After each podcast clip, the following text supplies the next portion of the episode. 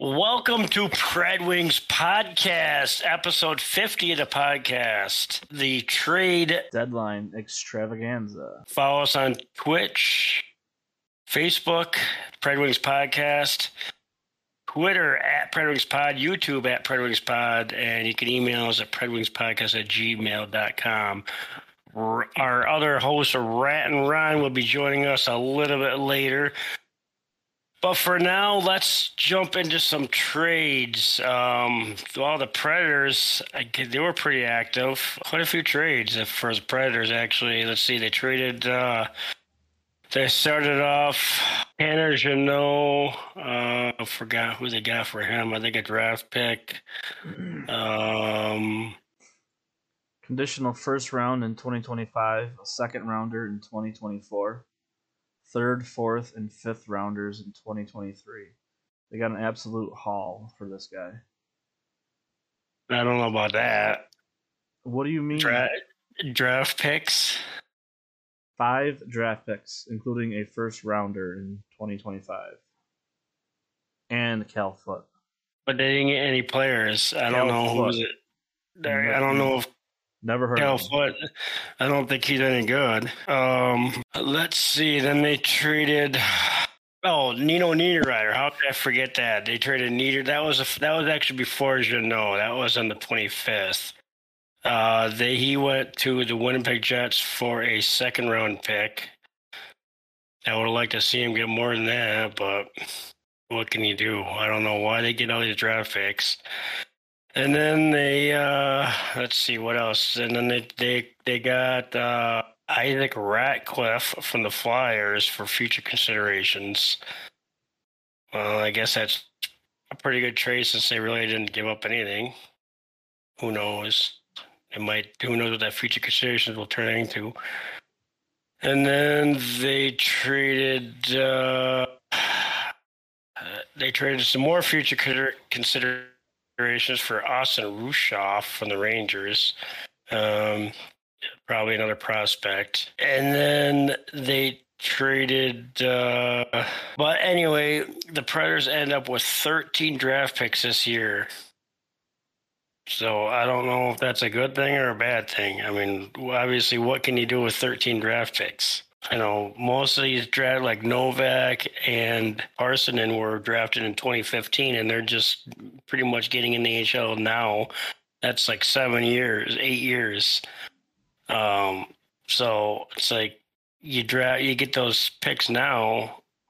What are they going to be like in seven, eight years between now and then when when those picks actually make the NHL debut? So I don't know. Future, Dan. Future. Yeah, but in the meantime, you're gonna have eight years of no playoffs. Really? You're gonna talk to me about eight years of no playoffs? Try suffering for eleven.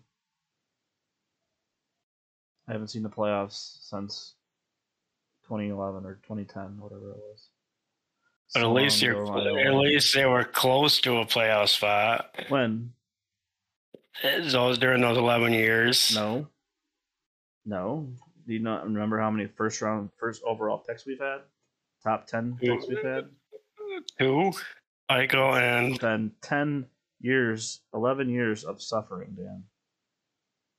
what about Detroit? Oh, No one he's cares not about here. Detroit. Detroit's won 8,000 Stanley Cups. I don't want to hear about Detroit. Do not want to hear about them. Okay, because he's not here yet anyway. So let's move on to some Buffalo trades.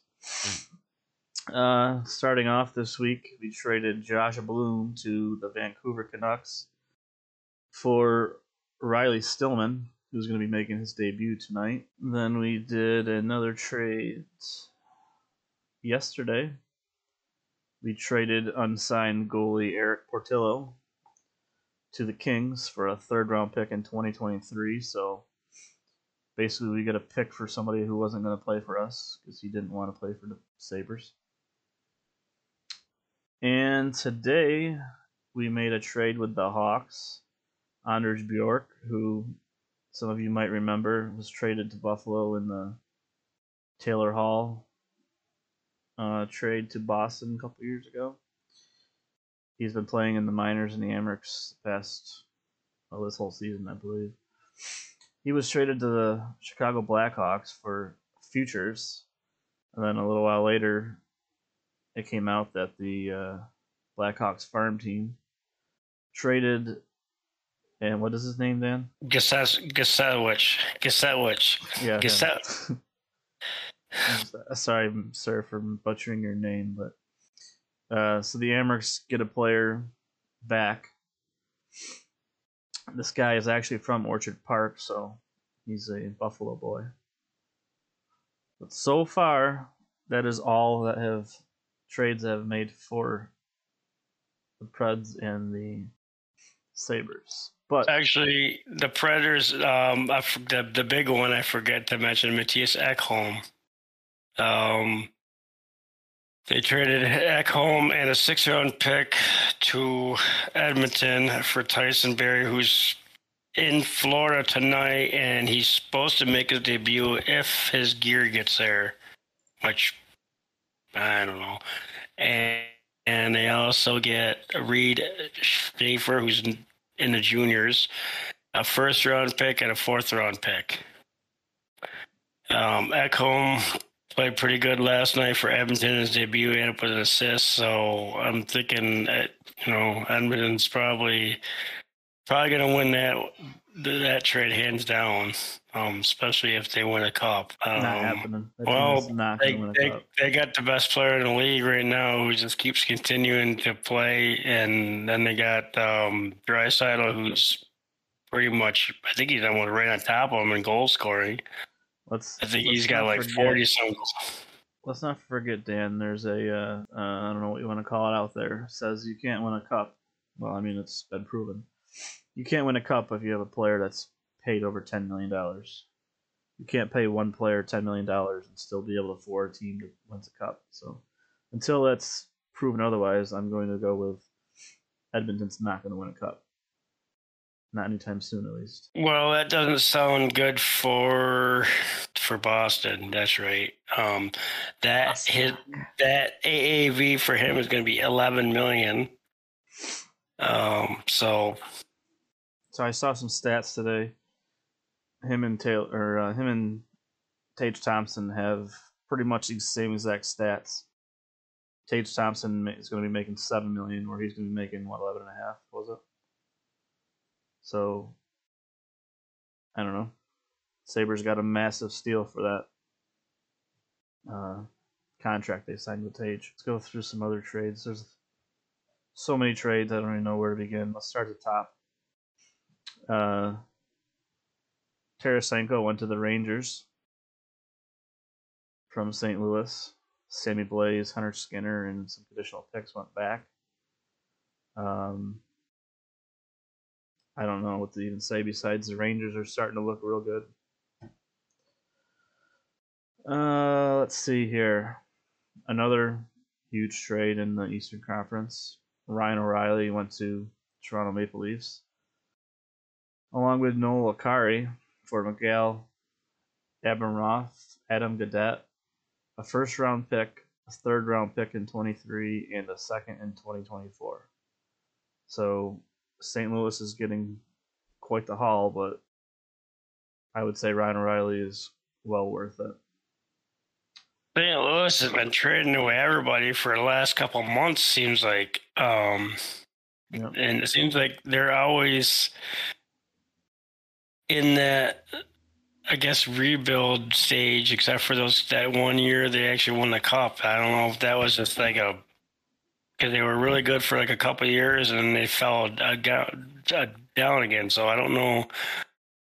I don't know why it seems like they're always down at the bottom, except for those two years where, or maybe it might have been three. But I know that one year they won the cup. Um, but Those- it's, Several years for sure.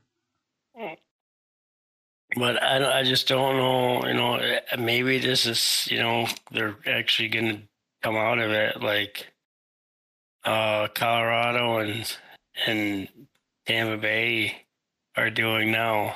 I mean, it's going to depend on how they pick on these draft picks that they're getting. They're getting a ton, so if they can turn them into solid players, they'll have a future maybe. But they got to draft well. Uh, Toronto was pretty active too because they made a deal with Chicago as well. Huge deal. Well, huge deal in my book. I wanted to get Jake McCabe, but Toronto gets Jake McCabe, Sam Lafferty, a conditional fifth in 24, conditional fifth in 25. Chicago gets in return Joey Anderson, Pavel Gogolev, a conditional first, and a second in 26. The first is in 25 conditional. So I was looking for Jake McCabe to come back to Buffalo. I miss his style of play. We need a good defenseman like him, but obviously he's just across the border, so now we got to play him instead of playing with him. And then there was the big trade. You want to go over this one? Uh, really wasn't surprised. I mean, everybody was, a lot of the experts were saying Timo Meier was going to New Jersey, but uh, so they land him from San Jose along with uh, Timur Ibragimov, Scott Harrington, Santeri Hatakka, Zachary Emond, and a fifth round pick. So some like a lot of them are prospects other than Timo Meier. and they gave up Fabian Zetterlund, who's going to go to San Jose, Andreas Johnson, Johansson or Johnson, Shakir Muk- Mukhamadullin. I think I got that right. Nikita Okhotiuk and a conditional first and second round pick. One is 2023 and one's 2024. And then the seventh round pick in 24. There have so, been some know, big, big eh, trades this year, big packages. San Jose is, you know, they're they're doing their. It seems like there's a lot of teams that are in that rebuild stage, and it seems like there's a lot more trades. I'm wondering, is there a lot of free agents coming, or just you know the contract years are coming up, or I mean there is, it, it, it, then there's a salary cap issue.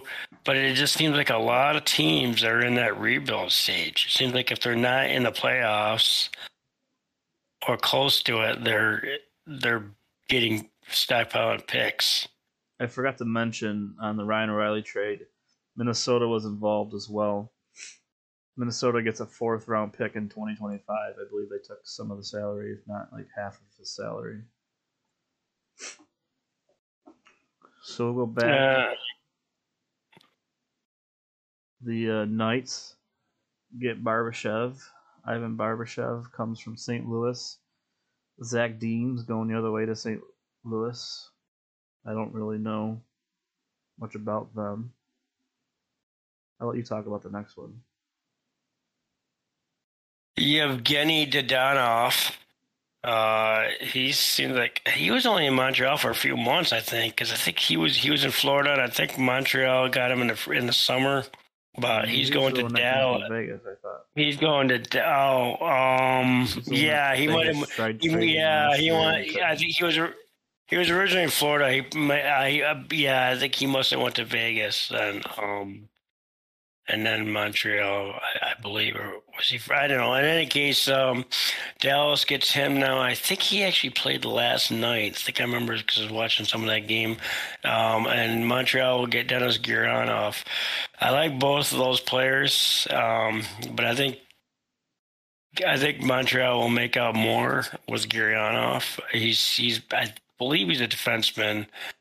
He's more of a steady player. Dadonov seems, I mean, he can put up goals, but I think he's just too streaky. But then again, a lot, I think a lot of a lot of goal scorers seem to be streaky too. But I think overall, Montreal is probably going to win that battle. And for once, there was no uh, no no picks involved in that. Just like the other one there, the Vegas and St. Louis deal. Straight hockey trade. I like to see that. Player for player. Um, another one, well, kind of. The Canes acquired Jesse Puljujarvi from Edmonton for Patrik Puistola, butchered that name, uh, who is an unsigned actually, draft pick. Actually, I think that was right on. Well. um, so Carolina's getting a decent. Puljujarvi isn't that bad, I don't believe. they're getting a decent player in him.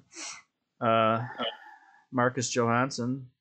MJ Washington trades MJ ninety again. That's what they uh, the Washington radio guys ca- called him uh, MJ because he wears number ninety. Yeah, It seems like he's been in Washington like three times, and they traded him all. he's Um, been to he's Buffalo a twice. former Buffalo. Did they did they get him from Washington or did they sign him? No, or did they trade? signed him. him? I think maybe he was only here once, but they they He- definitely signed him for a contract. But then He was kind of a- him to Minnesota. Minnesota, he went to Washington, and He was kind of a- Minnesota. He was kind of a bust in Buffalo, if I remember. I don't think he really did much. No, he didn't.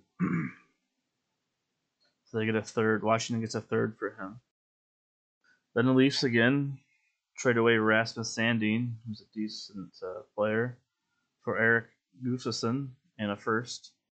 So Toronto's getting decent player and a first round pick for Sandin. I believe Sandin is a defenseman, if I remember correctly. I remember him a couple years ago. Uh, playing against the Amerks in the playoffs. Tore him up.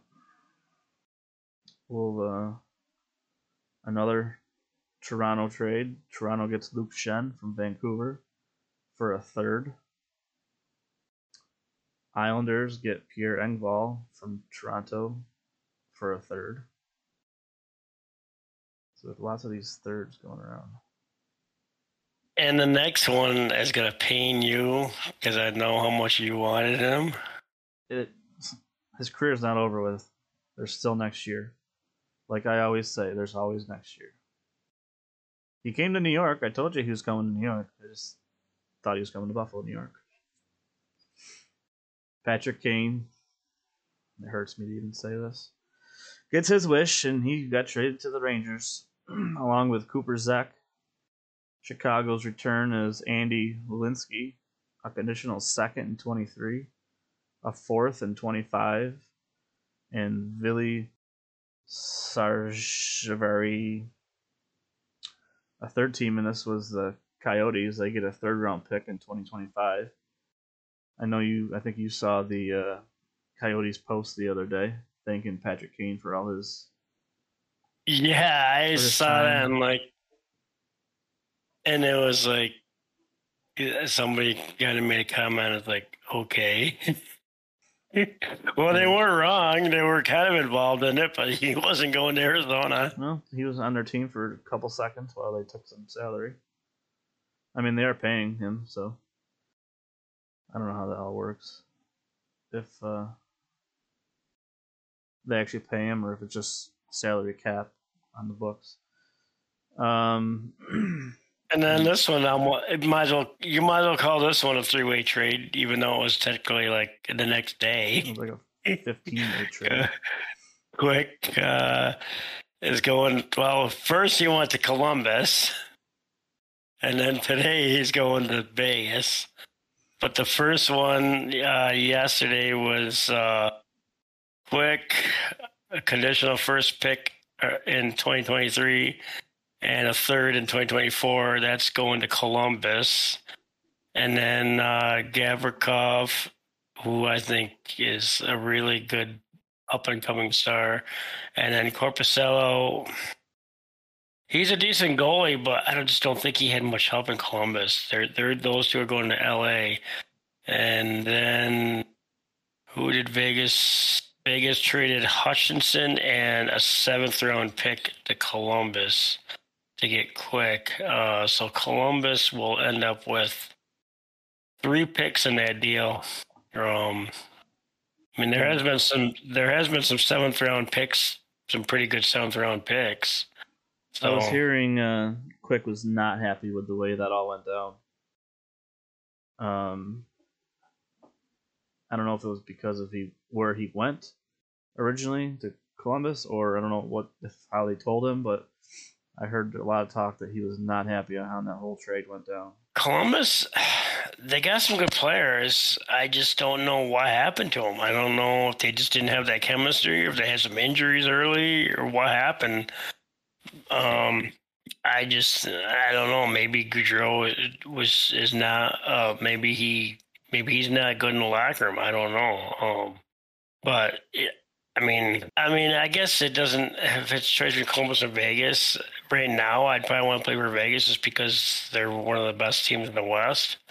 Yeah, and Vegas And- isn't very far from LA, so and yeah, and they're still on the West Coast. But um, but I, you know, I wouldn't be, I wouldn't be too disappointed. I mean, Quick is probably towards the end of his career, so he probably wants to. He's got those two two uh, cups from LA. He probably wants another one. You know, always wants to go out on top. But of course. uh, moving on. Lars Eller got traded from Washington to Colorado. The return was a second in 2025. And then Carolina getting another good defenseman, Shayne Gostisbehere.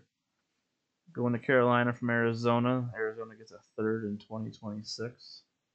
We'll skip the uh, Detroit ones. Let Ron talk about that. And then uh, Arizona traded. Uh, that was pretty much no surprise. Uh, Jakob Chychrun, uh, he goes to Ottawa. That's that was kind of a surprise. I was I was surprised at Ottawa because apparently Ottawa thinks they're in the playoffs race, but they're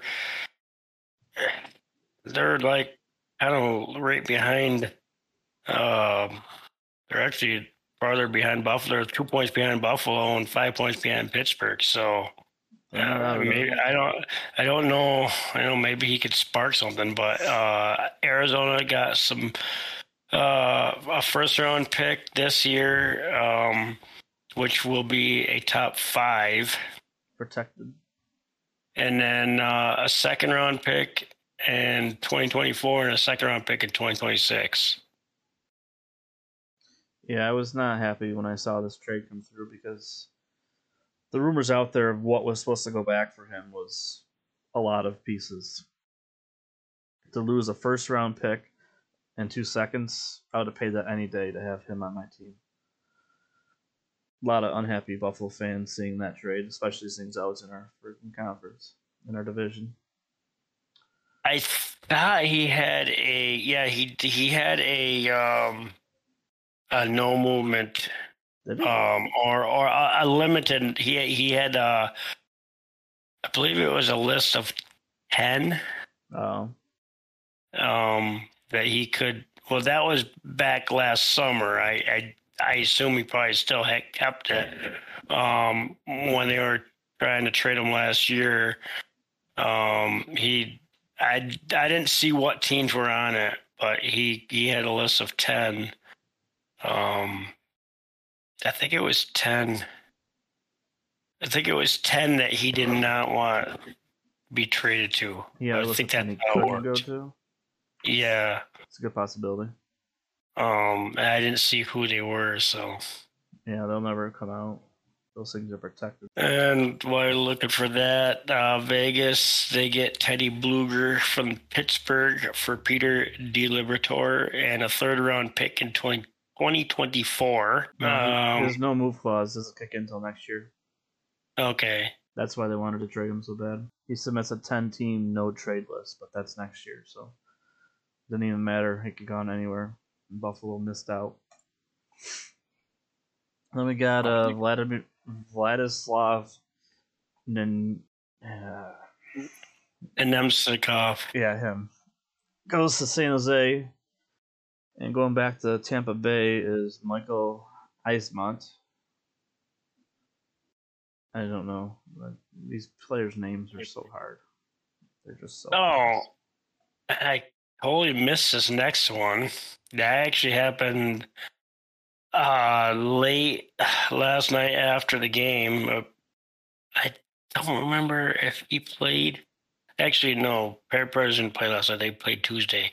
Um, uh, they traded Mikael Granlund to Pittsburgh for a second round pick in 2023. I'm not too happy about this. Um, I mean, they got a pick, but he was one of their one one of their main guys that was actually doing something uh, this season. Although I, he probably could have done more, but he's more of he's he's that type of player that goes right to the front of the net, kind of a bigger body.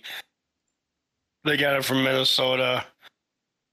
Although his salary was uh, twenty million, I think the AAV was something like four, four or five million.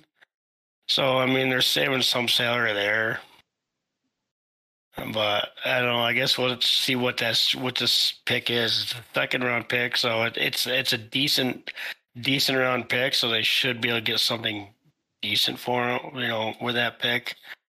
Um, so I guess I'll just wait and see who they who they select for that. Coyotes get Jakub Voracek, who has only played 11 games this year. I believe he's got concussion or has concussion issues.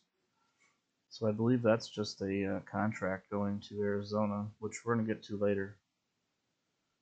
Along with a sixth round pick in 2023. And going back to Columbus is Jon Gillies. I believe he's a goalie. Who's replacing the. Uh, oh no, they're getting a goalie in that trade too. I don't know. But uh, then, like you said, Jonathan Quick went to Vegas.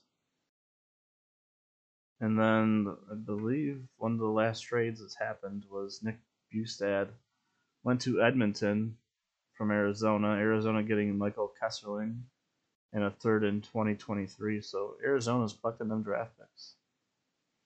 And they're also collecting them players who don't play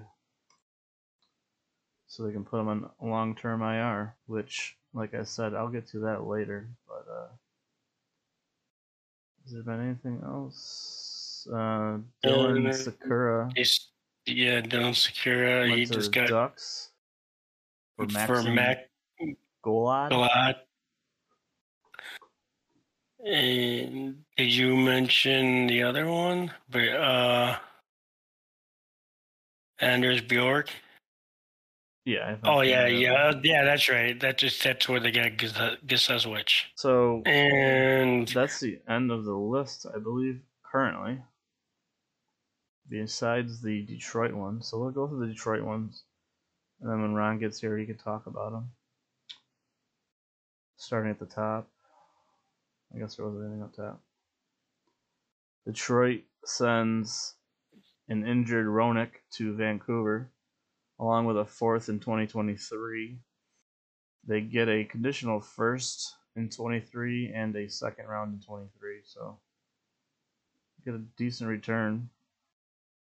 But I believe I read Hronek was injured recently, so I don't know how bad, but I don't think he can play right now. And then the other one happened today.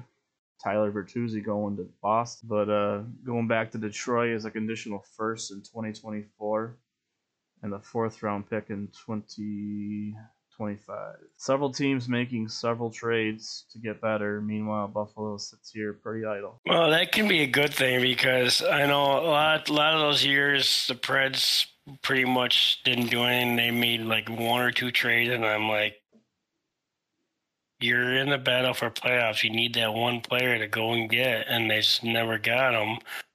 Kind of like um, I don't see Boston really did anything.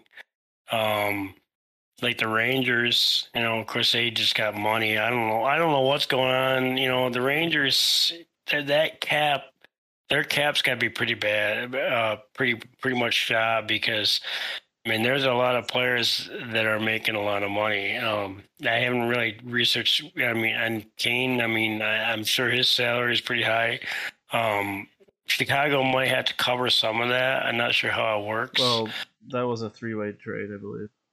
And then um you know Tarasenko, I think um I think one of the reasons why the Blues dumped him is because of his salary. And he I think he is getting a little older. I'm not sure how if he's like late twenties or not sure exactly how old he is. And then, you know, this they got all these stars, you know, plus they you know, this the players that they've already have, like uh Panarin and um and uh, ah, I can't think of some of these other stars like Kreider. Um, he's he's playing pretty good for them. So, I mean, it just I don't know what's going to happen with them. I mean, they're going to have to trim down I don't know where the salary cap is going next year. If it's going to go up again, or if it's going to stay the same. I'm not sure exactly because I know it, it fluctuates year by year.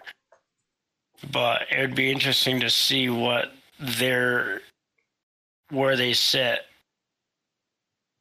Um, Let me read you the Kane trade. so the Coyotes acquire Patrick Kane from Chicago. Chicago's retaining 50%, so his salary cap goes down to 5 million 250.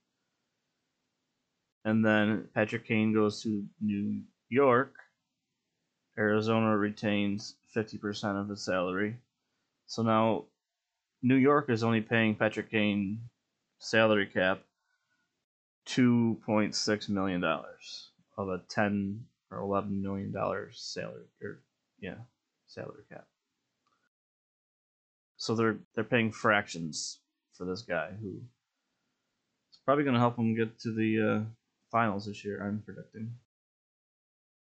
That's my prediction for the Eastern Conference. Okay, and it looks like if I'm reading this right, it looks like their projected cap space is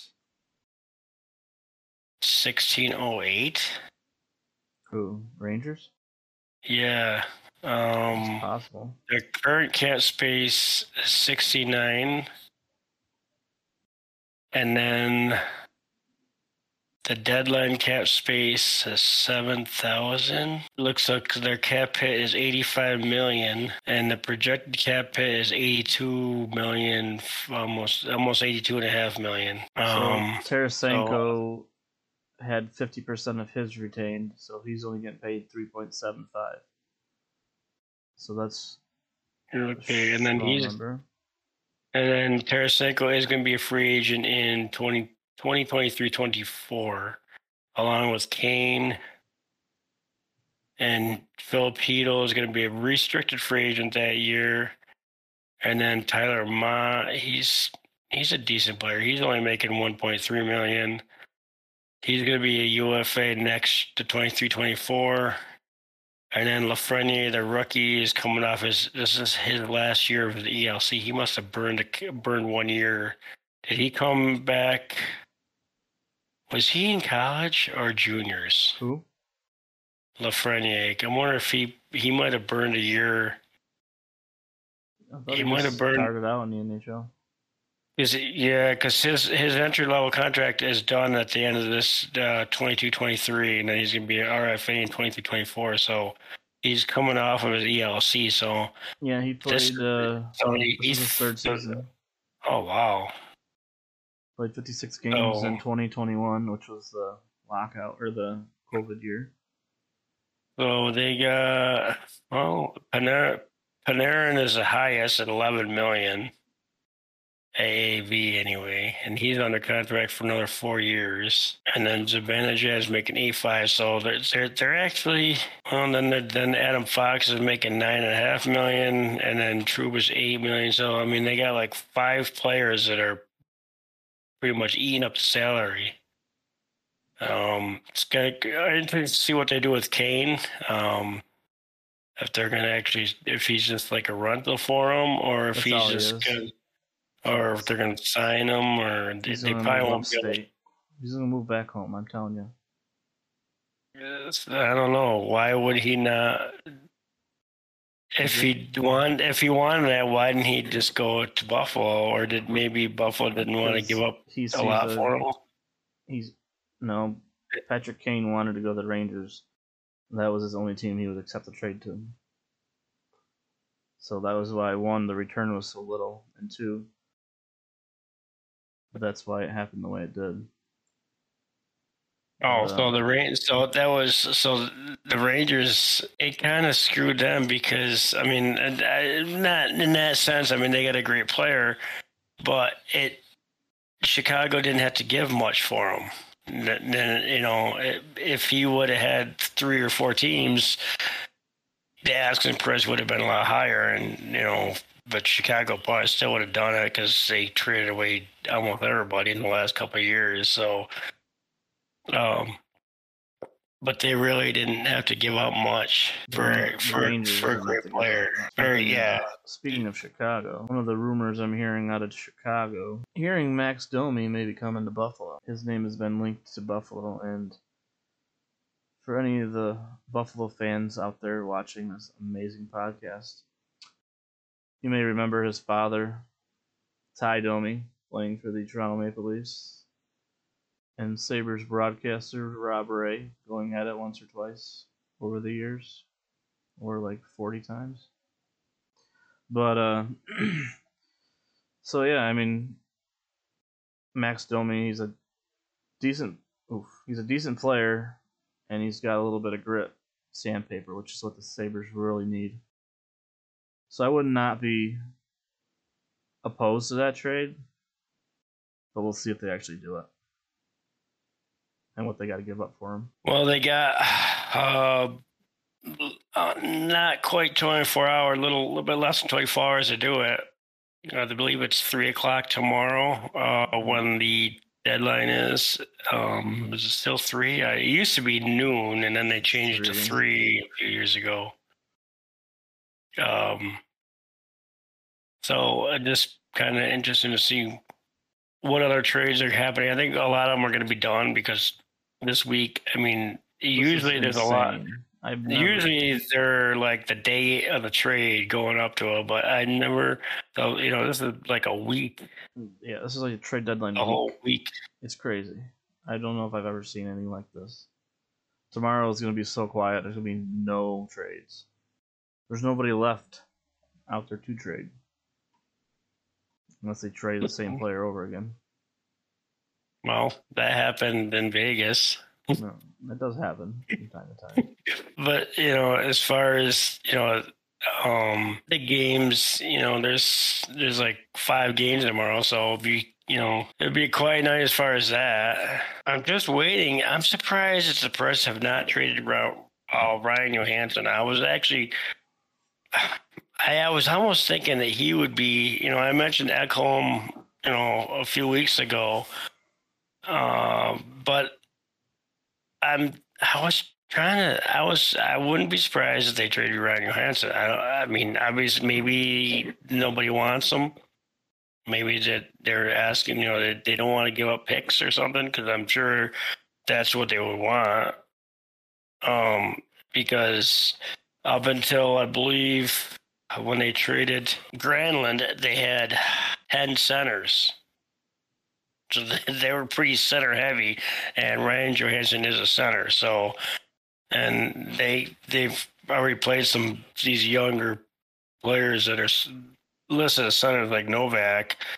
So I'm just I wouldn't be surprised to see Johansen get traded.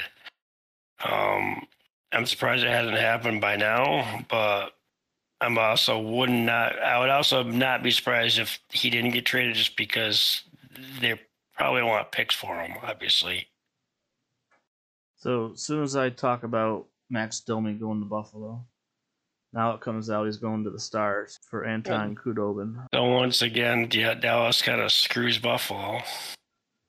Shocking. Sure, their foot was in the crease too, probably. Shoot.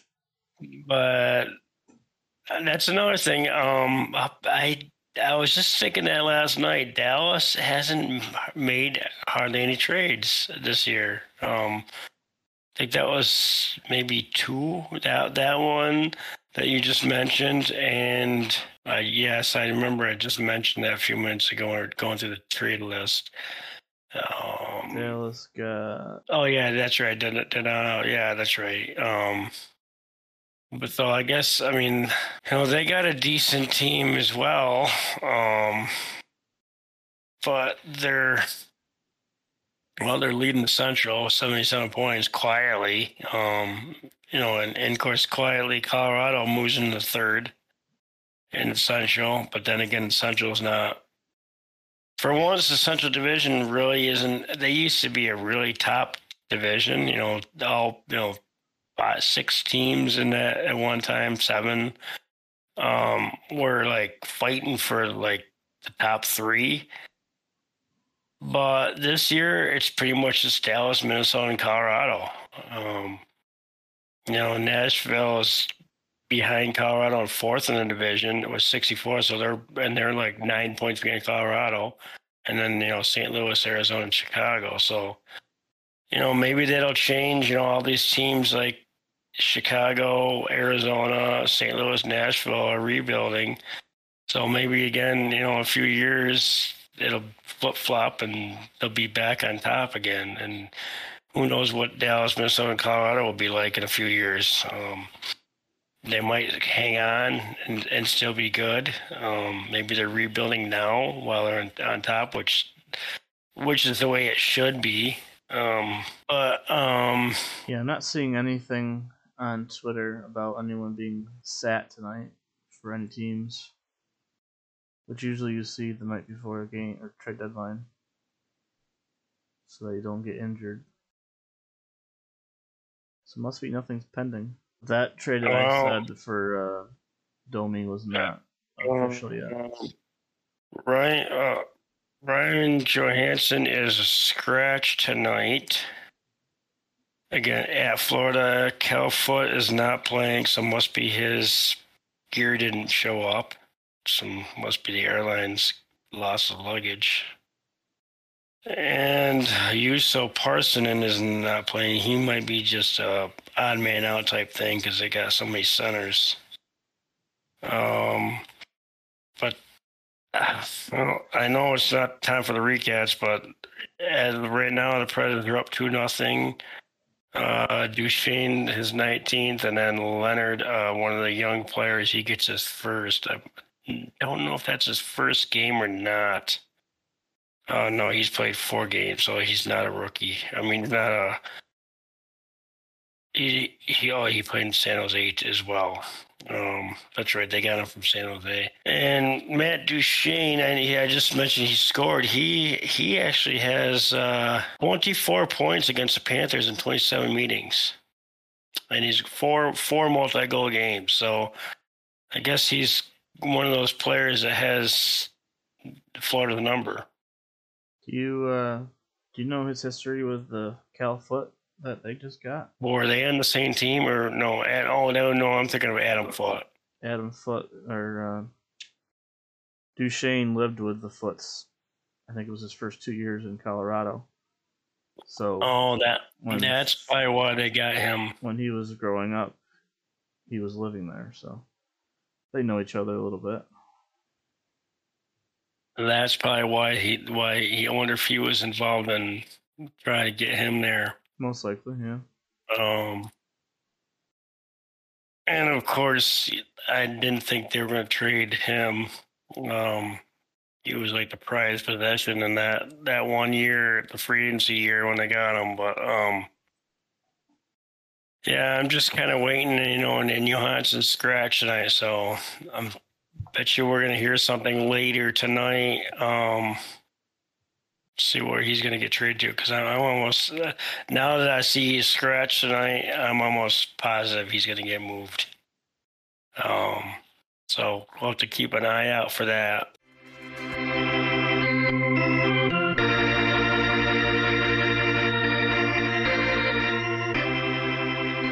Welcome to PredWings Podcast, where Smashville and Hockeytown collide. And now, here are your hosts, Red White, Buffalo Brian, and D-Law Dan Lawless.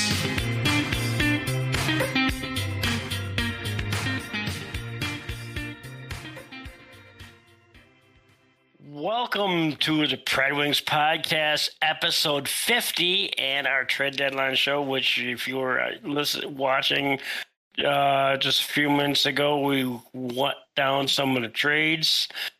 Um, I'm sure we'll revisit them again. Um, or waiting on Rat and Ron. He'll be here shortly, but you can get us on our social medias Facebook, uh, Twitch, Predwings Podcast, Twitter, and YouTube. We're at Predwings Pod.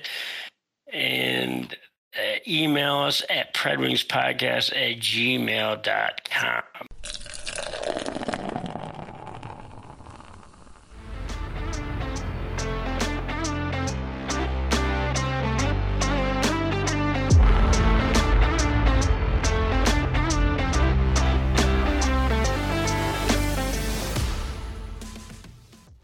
Uh, not much of a beer league minute this this uh, week because we're recording on Thursday, and my game is going to be later tonight at ten thirty. Great West Coast game.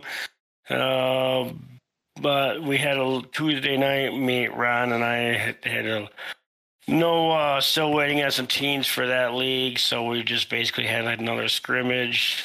It was a fun little, fun little uh, pickup style game, and didn't play too well. Ron played a lot better than he did the first week. Um, I'm sure uh, if he was here, he could talk more about that. But that's about all I got for that. Uh, pretty What team- short. What team are you guys on? Still It's six? called. Oh, it's called the Uncle Sam's Misfits. Oh, Uh, pretty cool logo actually. are the Uh, sticks we're- gone now? Ready. Yeah, officially they're gone. Uh, the, actually, the one team that played on Mondays moved to the Monday Scott uh, the league at Scottsville, where we play on Tuesdays. Um, Different names. so yeah, yeah, they actually they kept the same name as they were at uh, the other place. I won't mention their name because they don't need uh, free advertising. Um, I believe their name are the Jenny Red Eyes or something like that. Mm. Not, not that that's. Uh, I don't. I don't want to be. uh, It's not really a f- advertising, even though people around here would know what that's coming from. But, but anyway, um, let's see. I guess uh, while we wait for Ron, we can go into some recaps. Let's start. Uh, we can start with the Sabres recaps this week. Um, So we had two games already been played. We'll start with Washington. Dylan Cozens got the Sabres on the board. Then Washington scored right away to tie at 1 1. Tage Thompson scored his 40th of the season. But then Washington again scored quickly to make it 2 2. Jeff Skinner scores, make it 3 2. Zemgus Girgensons with his 8th of the season to make it 4 2. Vinny Hinostroza in his first game on the call up from the Amerks. Backhands it in to make it 5 2. And then our favorite goalie, Darcy Kuemper, threw his stick, throws a temper tantrum, and gets pulled. Uh, Dylan Cozens made it 6 2 with his second of the game, 22nd on the year. Then the grade 8, Alex Ovechkin, made it 6 to 3. Sabres made a bad drop pass. Hey, there he is. All right, I made it. I made it. There he is. Just in the middle of the Sabres recaps. Um, the Sabres made a bad drop pass when Washington was leaving the box after an instigator penalty. That left Milano free to make it 6 to 4. And then our boy, Dylan Cozens, made it 7 4 with his first career hat trick. Congratulations, Dylan, on your hattie. Seventh hat trick for the Sabres this season. Uh, and a little while later, Tage Thompson took a slap shot and it knocked the goalie's skate blade out of his skate. I don't know if I've ever seen that before. That's pretty impressive. Yeah, it just shows the power of that guy's shot. Um, well, my stick went flying the other night. your stick? Yeah, because he can't hold on to it. No, this is his skate blade. I- This, I blew. this is, this is the blade from his skate. It it hit him in the front of, or back of the blade. I don't remember, and it knocked the blade right off his skate. So they blew the whistle right away because the goalie couldn't move. Um, it was a great game, and a good game without having Alex Tuch or Rasmus Dahlin, which I'll get to later. Uh, so they were back in the wild card two spot for a few hours until someone won and knocked them out again. Uh, Pittsburgh. s- yeah, so I picked them to win that game, which I was correct. Another win for me. Chalk it up. And then on the 28th, we played Columbus. Not a good game. Worst team in the league. Early penalty kill leads to a 1 0 deficit. Tage Townsend with his 41st made it 1 1. And then 3 1 deficit after two. Jack Quinn made it to 4 2. JJ Peterka scored to make it within one, but then an empty net goal made it 5 3 final. So I was calling for a win against the lowly uh, Blue Jackets, and they lost. So I was one on one on the week, and I'm currently we're currently tied, so I haven't lost that one yet. I think we all picked that game as a win. I would hope so, or else I would question my uh, friendship with you all. And tonight, Boston Sabres are in the second period 0 0 still. So we shall see. I called a loss on this game, but we'll see.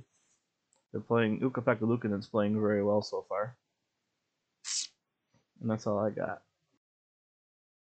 Before we head into, uh, actually, I only have two games, but uh, I don't know if Ron wanted to mention. I just briefly talked about Beer League minute. I didn't really say much because there really wasn't much to talk about. I just mentioned that you played a lot better this week than you did last week. Yeah, you, you played slightly better too. It was more uh, just getting your feet Well, underneath you. For me, and our least. camera- it's been a while. Our chemistry's getting better back because we're making a lot better pa- passes and plays and all that. It is. We're getting there. We're getting there. Um, Ron, were you asking me to come out of retirement the other night? Yeah, come out of retirement. Yeah, throw, we those, need. throw those skates on. I'm good. If you think you're going to be the worst player on the team, you're wrong. I'll just put it that way. If that's No. crossing your mind. no, I know I'll be the worst player. There's no way. Don't you want to see Dan go nutty and yell at everybody on the ice? I think I, that that is drawing my feet. That's piquing my interest, but Where where are you? It's like Dan, I, I'm I'm 37 years old and I'm exhausted and out of shape. Like I I'm not gonna. I, you can't you can't give me a pass like you're gonna like you're passing to Connor McDavid. Like you just can't do that. So What's yeah, it's my- always like if so if you think I'm gonna be two feet farther, don't think that. Just where I am at that moment, just put where it I'm there because be I'm in not. five seconds. I'm probably right. I'm not moving. So and if I am, it's not excuse? fast. I'm older than you. But you, Well, Yeah, but you're going brain dead because all your passes, you keep giving the wrong pass. You've also been playing. Fred- Ron's been the uh, on the bench. Yeah, that's true. Seven years. I will say, you know, I will say Dan always does give his effort out there. He does leave his effort on the ice. Sometimes a little more passionate than you'd appreciate him to be, but he uh but he, he leaves it out there. So I I will give like- him that. Kind of like my Predator's passion. Yeah. That, yeah. speaking of That's, the that's a whole nother conversation. Speaking of that, they I like I said, I, they went, only got two games. Uh, they're actually playing my another one. I probably won't be able to recap that one because that's still going on right now. But they played the Coyotes in that was in Mullett Arena. That was a Sunday afternoon game or a Sunday. Standing room only, I Oh, bet. Sunday afternoon, Arizona time. It was like six o'clock our time or seven o'clock. So glad you cleared that up for me. Mm. I'm just screwing Well, with you. well, I did mention an afternoon game, but so technically it was an afternoon game somewhere. Uh, but this was before, well, before a lot of the Arizona trades. Uh, Shayne Gostisbehere, I don't, I think he was one of the trades. He scored his tenth, probably his last goal as a Coyote. Um, he, they, that was a short-handed goal. Uh, I don't even want to know why they gave up a short-handed goal to him. Because he's But then, uh, man, yeah, it such a ghost that nobody can see him. Uh, but Trenin, Trenin uh, ties the game late, kind of like midway through the first. Um, it is ninth, and then uh, Duchene continue his red hot uh, play as of late. Give him a two to one lead, uh, just like five minutes after Trent scores. Uh, that was his 18th goal. Um, but you know, overall, they just dominated really. Um, you know, Josi scored in the second, and then of course Nick Schmaltz. Nick Schmaltz is he still there? I don't remember saying if he got traded. I think no, he's still I there. heard his name. Um, but he uh, he he he cut the lead to one. Uh, and then the third period, Predators just took over. Um, Novak scores again, his ninth. Um, Josi gets his 17th, his second goal of the game. And Novak assisted on that one along with Duchene. So they played really well. And then Cody Glass, uh, actually, the Josi was a power play goal. And then Cody Glass, uh, he got a power play goal late in the third. Um, and uh, that was his eighth. So that gave him a six to two lead, six six yeah six to two win. Uh, the shots. Let's see. There was, you know, Nashville outside them twelve to ten in the first. Arizona came back a little bit. It was more, not too many shots in that period. Nine to eight for Arizona, and then you know, Predators took over in third. Outshot them fourteen to eight in in uh, in that period. So a pretty good effort um, for them. But then they return home, and I was totally wrong on that one. The Penguins, they just can't seem to beat them. I mean, it was actually, it must have been a really good game. I wasn't able to, to see that. Um, there was no scoring until third period, so pretty tight defensive game. Mark Jankowski, one of the younger players, just got called up. Uh, he scored. He scored his fifth, um, and then uh, of course Crosby gets his twenty seventh, and then that tied the game. And then Zucker, uh, you know, late another, you know, late in his third, puts him up two to one, and then uh, Brandon Rust, I believe that was an empty net goal to give him a three to one lead. Uh, so not you know, um, Cal Foote actually played in this game. Uh, he he got an interference penalty against Bryan Rust. Um, they obviously didn't score on that because there was no scoring in the second. And you know, Pittsburgh just, I mean, they totally shut them. Nashville had five shots on goal in the second and three in the third. Although one goal and three shots, I guess, isn't too bad. But you know, Pittsburgh had three on eight shots, so one was one was an empty net. He actually dove uh, um, on the empty net goal. That that's uh, pretty much my recaps for that. Um, you know, their Nashville had a they actually had a two to nothing lead tonight at Florida, and I had mentioned um, Johansen with a scratch in the, our trade deadline part part of our show earlier. I forgot he was injured. I don't know how I could forget that he was. Uh, he's out. forget, Dan? He's he's out for twelve weeks, so I guess they're not trading him. Um, or if they do, then they're pretty. Whoever traded for is pretty stupid. Um, but Duchene, he he got things rolling tonight, along with uh, Justin Leonard. Um, Yes, they two nothing, but uh, Montour uh, he scored it during the second period right now. So keep an update on that. Maybe we'll have more updates before we go off the air. So that's it for my uh, my Preds. Real quick, uh, thank you, Clapper G, for the follow. Thanks for tuning in. Well, I guess that leaves Detroit. Um, kind of some disappointing hockey down the last stretch here. Um, you know, I will say though, they played Tampa Bay, and the scoreboard does not reflect the effort at all. They had they they ended up dropping three nothing to to Tampa Bay. Um, not a great night for Husso. Let in a couple of bad ones, but um, regardless, at the end of the day, Vasilevskiy was showing why he's the number one goalie in the league. He's played out of his mind. I mean, Detroit probably should have won this game. No lie, probably five to one. But he just was unbelievable. So, um, you know, Vasilevskiy came up huge, stopped Detroit, got his first shutout against Detroit.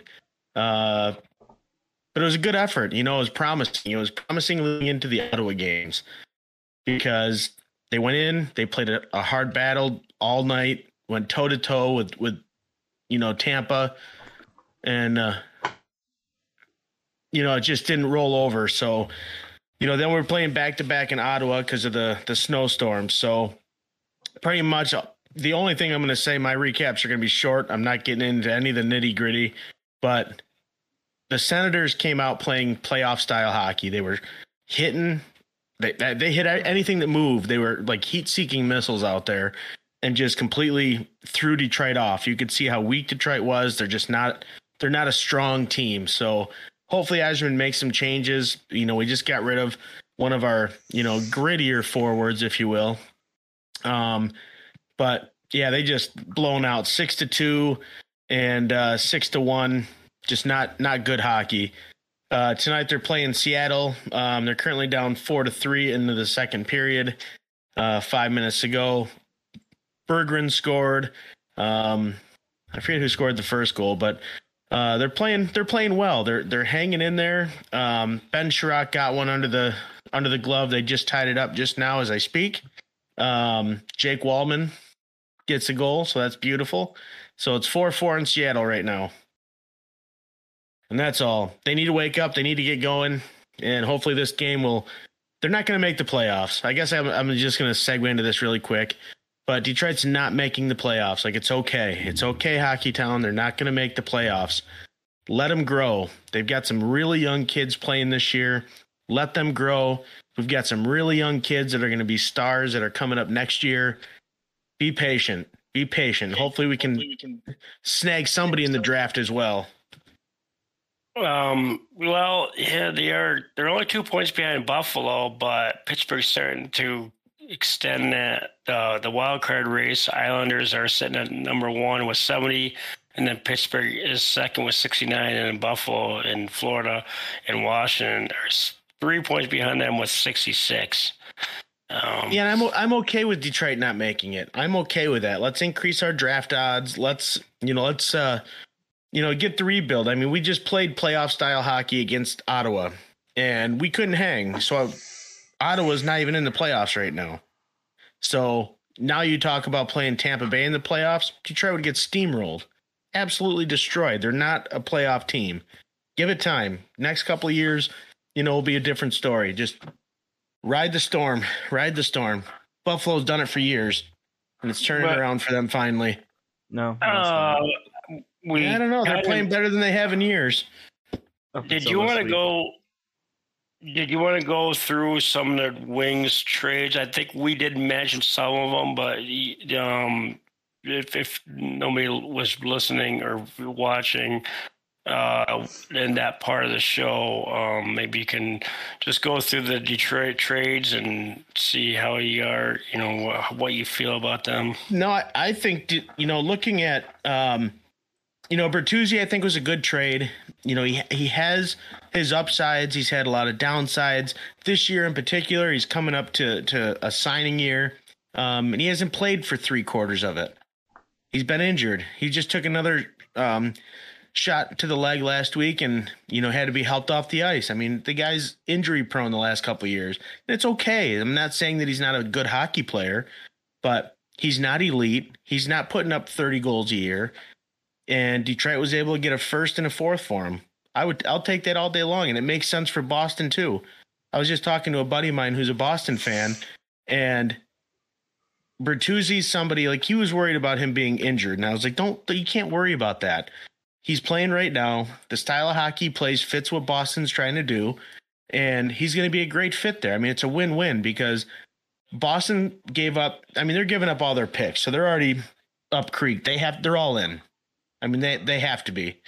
Um, because even in the future, they now don't have picks to give other teams for future players, unless they get some in trades from selling their players, like everyone else is doing. Dan, but but anyway, it's a win-win. It's a win-win. Detroit's Detroit needs a draft capital. They're still trying to, you know, get some of those younger players that can come in and, and be impact players quickly.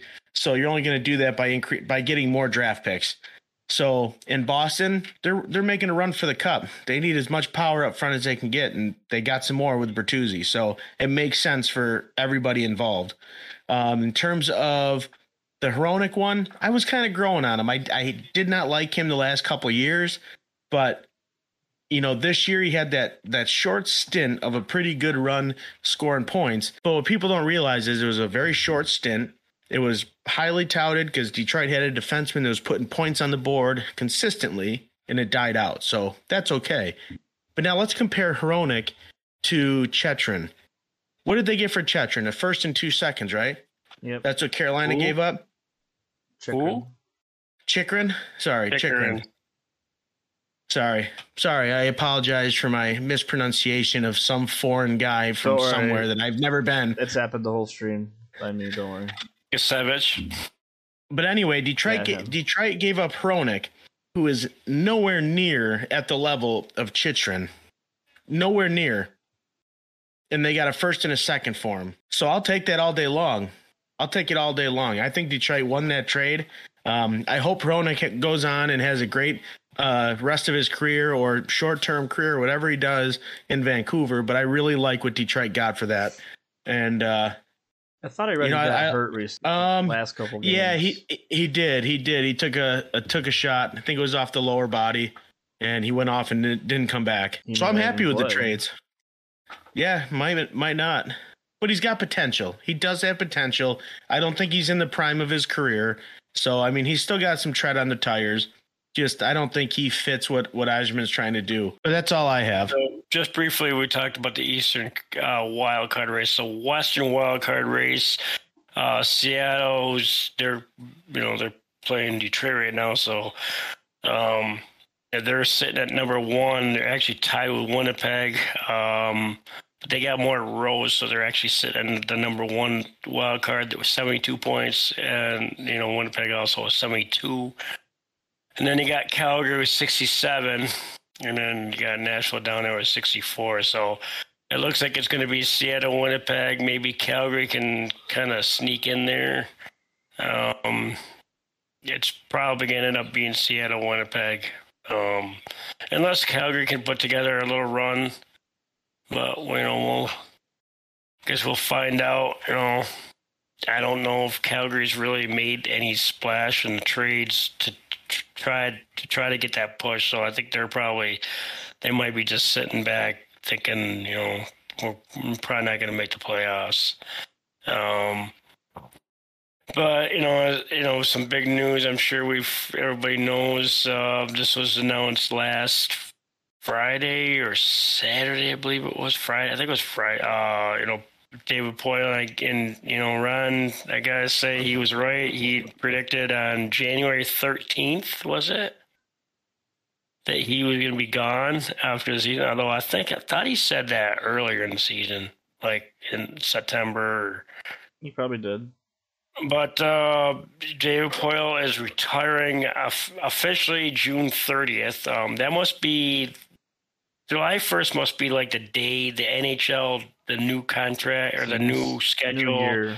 Is that then? Yeah, the new yeah, because that's when all the contracts expire and stuff like that. Probably the same thing with with coaches and GMs. Um, Let's talk about this for one second. uh, I'm, I'm going to hijack this on you. Timeout. Barry What do you think about it? Barry Trotz is going to take over. Um, So do you think he's pulling the strings? Let's let's have a conversation about this. Hold your I thought. think- Write it down. Keep your thoughts. But do you think Barry Trotz is pulling the strings right now? well, Poile's still in charge. Um, I he's So you say no. It's I okay. I'm just I'm he- curious. He's he's there. I don't know if he's actually the one, you know, making the. I mean, obviously, Poile's got to be the one to officially do the trade because he's officially still a GM. I mean, as far as like, I'm sure they got to sign stuff and stuff like that to make it official. Not sure how the process goes, but I'm sure there's something they got to sign just to make it official. Um, but I don't know. I mean, he's he's obviously in the office because he's. I mean, it's already been announced officially that he's taken over, um, but officially July first.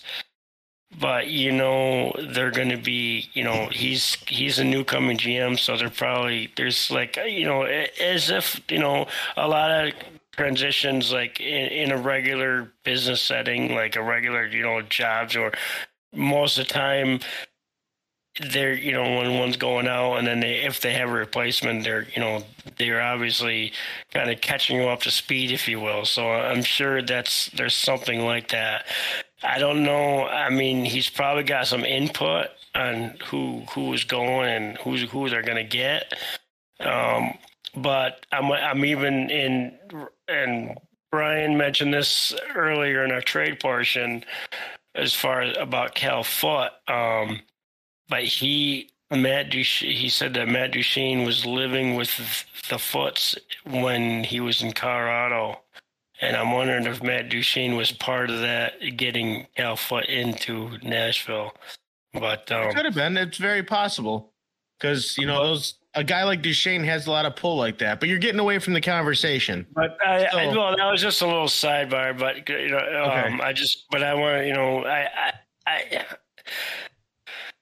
now that I think about it, I'm thinking, you know, Trotz is obviously in the building. Um, and, and Poile is going to remain as a consultant. Um, so he's going to be in the Which building. I don't somewhere. understand. That's that's um, got to be a kudos to him. Like, hey, we're going to throw you a bone because probably, you know, it, it, probably it's like, I mean, it's just somebody to go to, like you know, because Trotz he's never been a GM. Obviously, he's been a coach, so he's learning as he goes. So I'm sure, like as far as consultant, I'm sure you know if he has a question about something like a, maybe a contract or or a player or or another GM or you know, there's so many aspects in that part of it, and he doesn't know. Obviously, learning, he, I'm sure you know he'll just you know, go down, go down the hall to Poile and you know ask him what is info. What do you think about this, or what do you, who what do you do in this situation and and that kind of thing. I mean, obviously,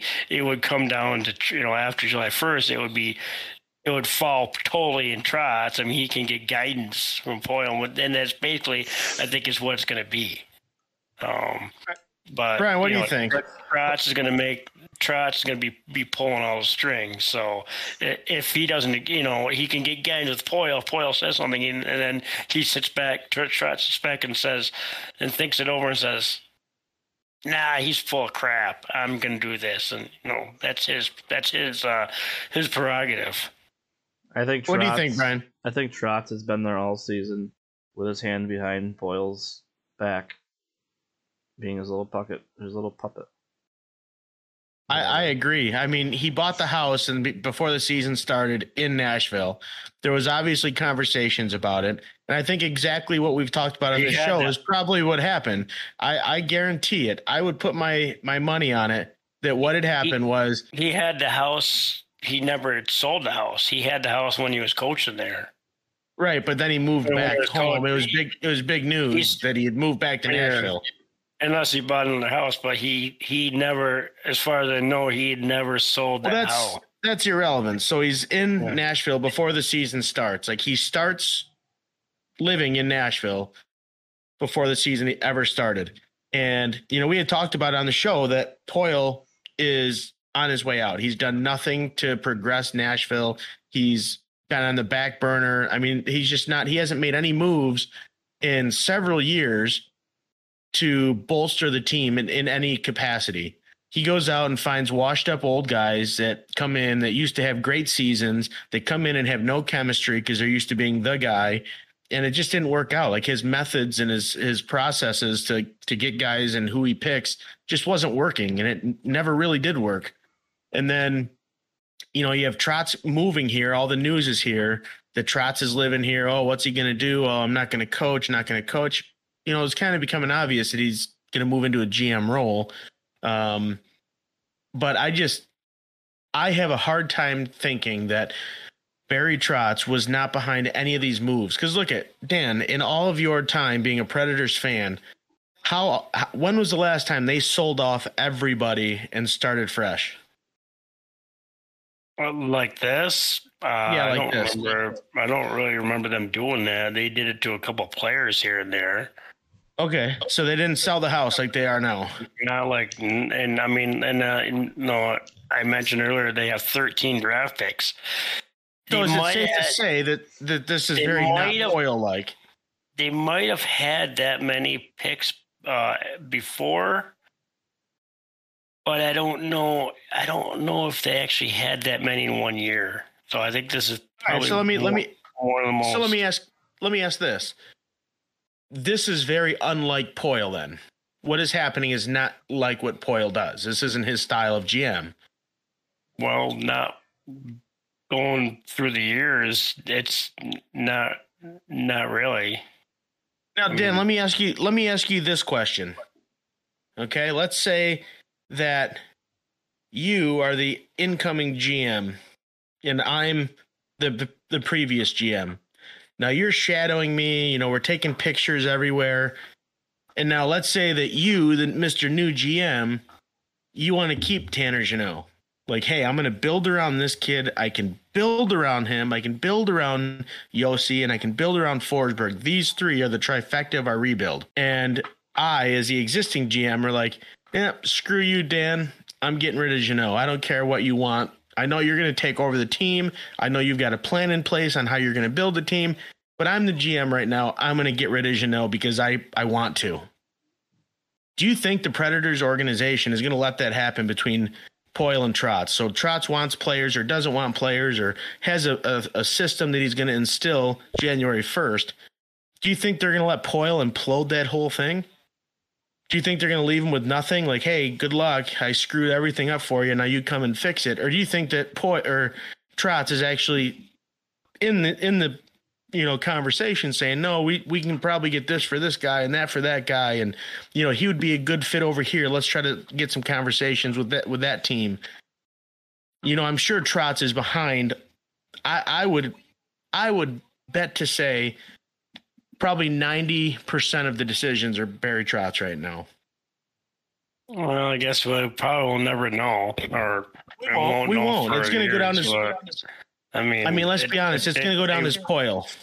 It's, I mean, and and I was just I actually just you know it it is a little different because I admit I did say this earlier. Um, as far as you know, usually around the trade deadline, the Predators have been, for the most part, they've been pretty much silent. You know, I always remember a trade deadline. You know, I'm like, "Mm, okay, I'm just waiting for the Predators trade, like especially when they're in the playoffs or close to playoffs. It's like trying to get that one push, like Boston did to get that push, and the Rangers to get you know to go on to get that cup. And the Predators, I mean, they got you know one or two players here and there, but they've usually only made two, possibly three deals right on a trade line, and that's something that Poile has always done. So you know, and and for this, for for them to be as active as they have been th- this year, it almost does sound like it's somebody else other than Poile because it's just not his his style. Yeah, so it's definitely somebody else, and it, and it's a good thing. I mean, you should be excited about what the Predators are doing. Like, you need to take that Predator out of your heart for a few minutes and look at the big picture. And scroll just- through social media. I mean, you keep saying that like everyone's laughing at Nashville. thirteen draft picks. I, I yeah, mean, but I'm telling you, I'm telling you, it's a deeper draft class this year. Yes, there's one generational player that everybody wants, but that doesn't mean that the the rest of the guys in the first and even early second round are not going to be good hockey players. I mean, nobody's saying that at all. And Novak and Parson were fourth, fifth round draft picks, and they and that was uh, like five. What I say, seven, seven, eight years ago when they got drafted. I think it was 2015. Uh, yeah, but you got to also realize like 99%, I would say 99.9% of the teams that or the kids that are drafted go through a development stages, whether they go from minors to AHL into the NHL or, you know, a Swedish league to the NHL or whatever path they take. Very few players jump right into the NHL day one and have a career like McDavid has. You get one of those guys every they're generational players. I mean, you get I mean, how many how many guys are there on a roster? Hundreds. And you only have one McDavid and one Crosby and one Matthews. So every draft pick is not going to be those guys. But if you want to find a good diamond in the rough, you have to increase your odds by having more picks.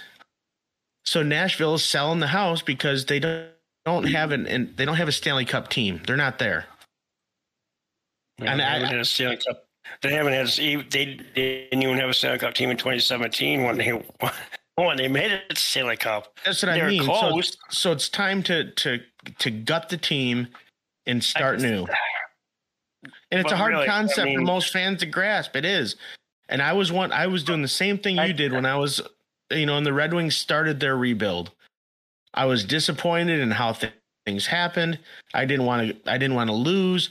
But then when I sat back and saw the big picture, and it was actually Mickey Redmond that said something. He goes, At some point the Red Wings are gonna rip the band-aid off and start selling to start the rebuild.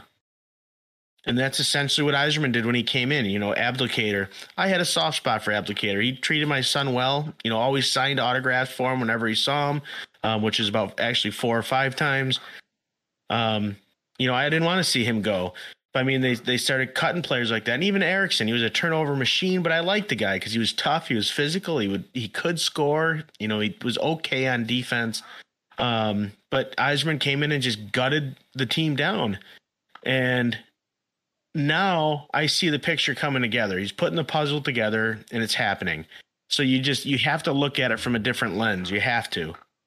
The Sabres, they kind of did a different rebuild where they built and built and built and built and never really went anywhere. And and now they actually went out and they have an organization that supports the coaches and vice versa. The ownership is involved. Um, and they've got they've got a pretty solid core foundation that they can build around for years. I mean, you've got Dahlin on the back end. You know, he's he's a generational defenseman. I mean, he's up there. He's one of those guys that comes in like a Moritz Seider. That and you've got one in Josi. I mean, these guys are impact players on the ice. You know, and Buffalo's building with you know they've got Tuch, they've got um, Tage Thompson, Cozens. I mean, they've got these young guys that are just you build around them. You're going to start getting free agents and draft picks. I mean, the Sabres are going to be a fun team, and Nashville will be there once they start the rebuild. You have to start.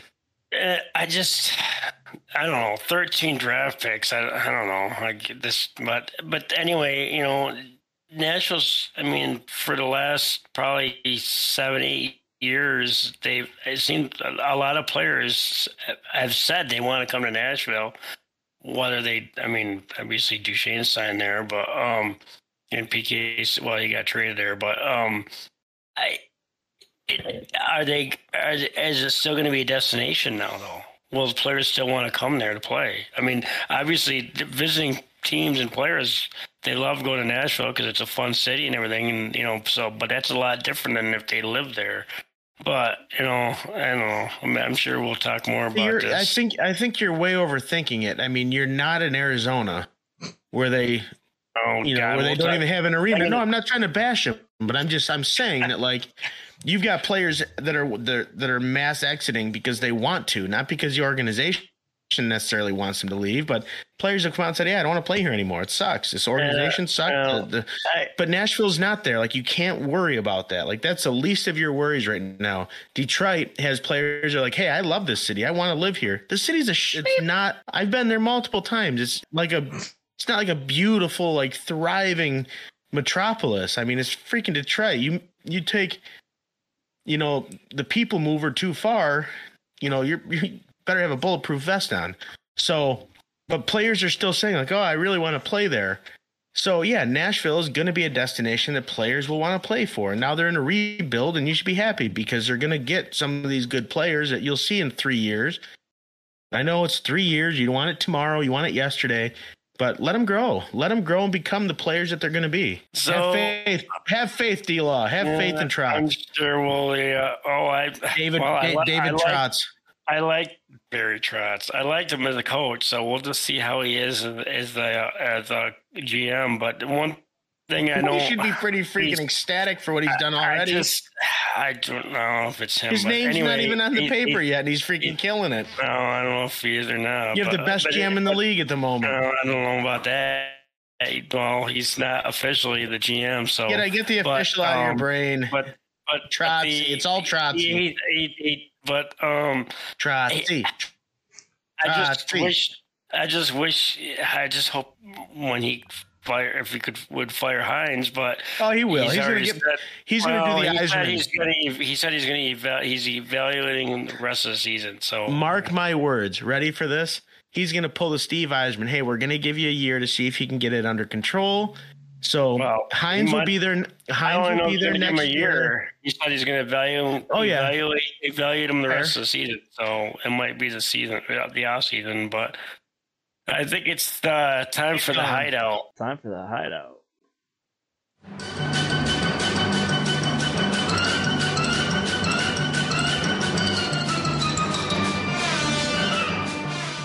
Where do I begin? Well, first, yet again, another somber note. I'd like to uh, put my respects out for the Buffalo firefighter who died yesterday in a line of duty. Um, I don't even know what to say. Yeah. Um, Just it was terrible. I mean, just a su- such an unfortunate situation. just another black cloud over the city. Yep. They can't. We city can't catch a break. but uh, moving on to not that I want to talk about this team right now because we're facing them and they're winning. But congratulations to Linus Ullmark.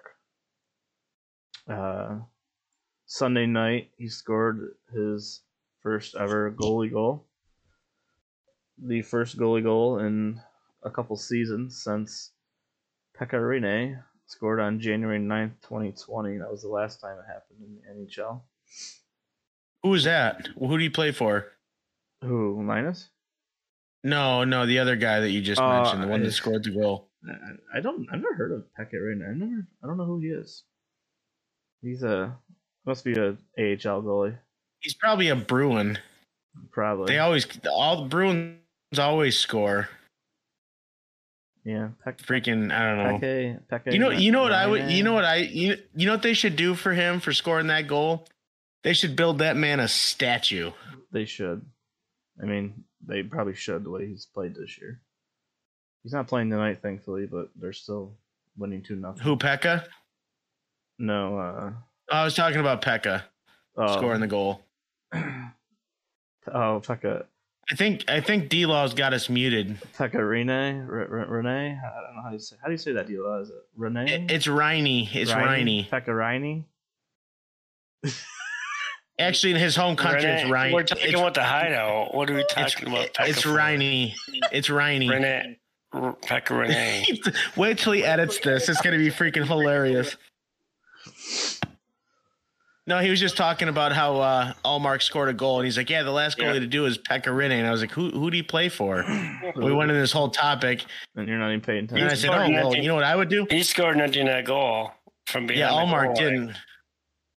Ullmark, he had a wraparound. Ullmark did. You should have saw it. Did you see that? Was that an empty net? No, it was a wraparound. He, They can't go across the center ice. I know, I know. I'm just seeing. I'm just testing you as a goalie. But but um, I can't you know- even get it but past you know what I think- zone. You know what they should do now that I've hijacked the, the hideout and I'll shut up. I'll mute my mic in just a second. I really think because Riney s- scored a goal, an empty net goal, they should they should give that man a statue. they should at least uh, raise the ground up so they don't Come on, D Law, come on, feed into it, feed into it. He's ignoring us. No, I know, but I will say this: they did they did put one up. They did put one up for Rich Ian's got you. they did put one up for Renee, and I was busting his chops. Not before. I was like, "Oh, what did he do? What did He he, do?" hasn't got Like, he not hasn't yet. Not they haven't put it up yet. It's uh, Oh, they they have to wait and I see how gonna- Askarov plays because they might have to I was gonna scratch off his March face. 20 Ma- M- Askarov, who March 25th is when they're going to do. March 25th. That's, he he's a top ten prospect right now, and he's a goalie. But You realize that, Uh, right? Like he's like stat wise, he's a top ten elite prospect in the world. He's he's actually number ten at the list I saw today. He's number ten for the elite prospect list as a goalie. Well, That's pretty freaking good. So, anyways, we'll let you go back, Brian. I'm sorry I hijacked that. so congratulations to him. Um, I watched him grow here in Rochester. happy for his success. Just prefer it wasn't with Boston. Um,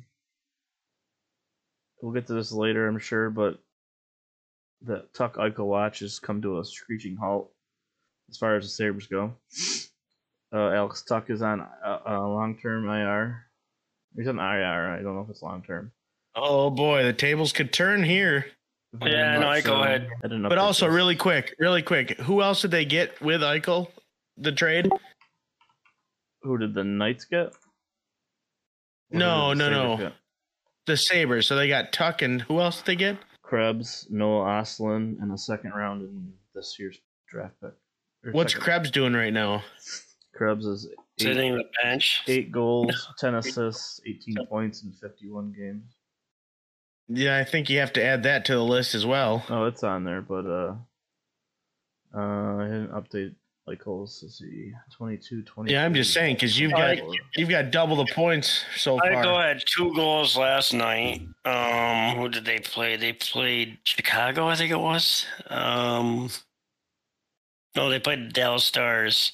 The Coyotes played Dallas Stars. Oh wait, no, Vegas. Uh, why do I think Vegas? Uh, He plays for Vegas played the Hurricanes. Vegas played the Hurricanes, and he had two goals. So Eichel has 48 games played, 45 points.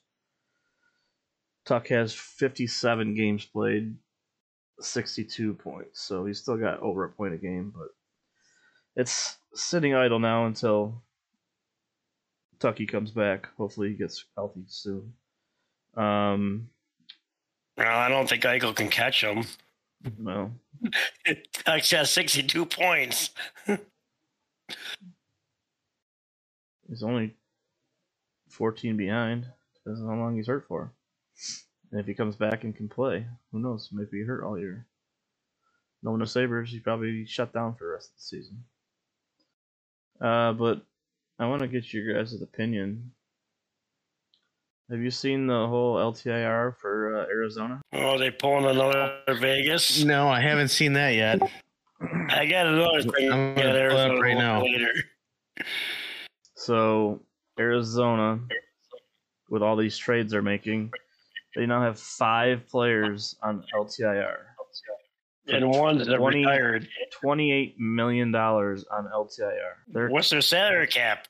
Well, that counts towards the salary cap. So I know, but I mean, as far as active players, like eight million. not a Come uh, lot. Forwards is 30, 30 So they have Shea. They took on Shea Weber's contract. It looks like. yeah, 38. They have like 42 million on active players. And 28 on freaking injured long-term IR.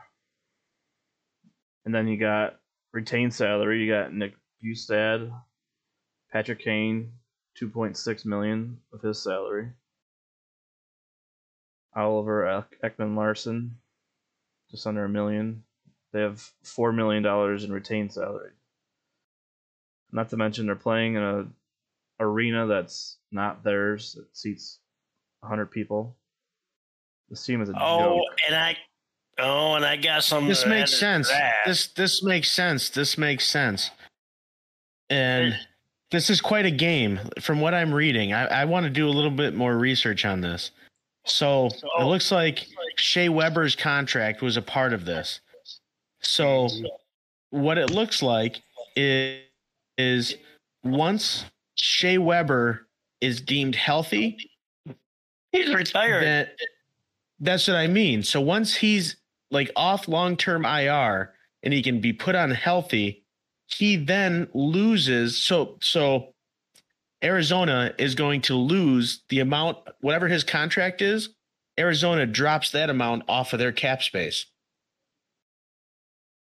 So if he had an eight million dollar deal right now, and he's deemed healthy tomorrow, Arizona now loses eight million a year off of their off of their books for however many years were left.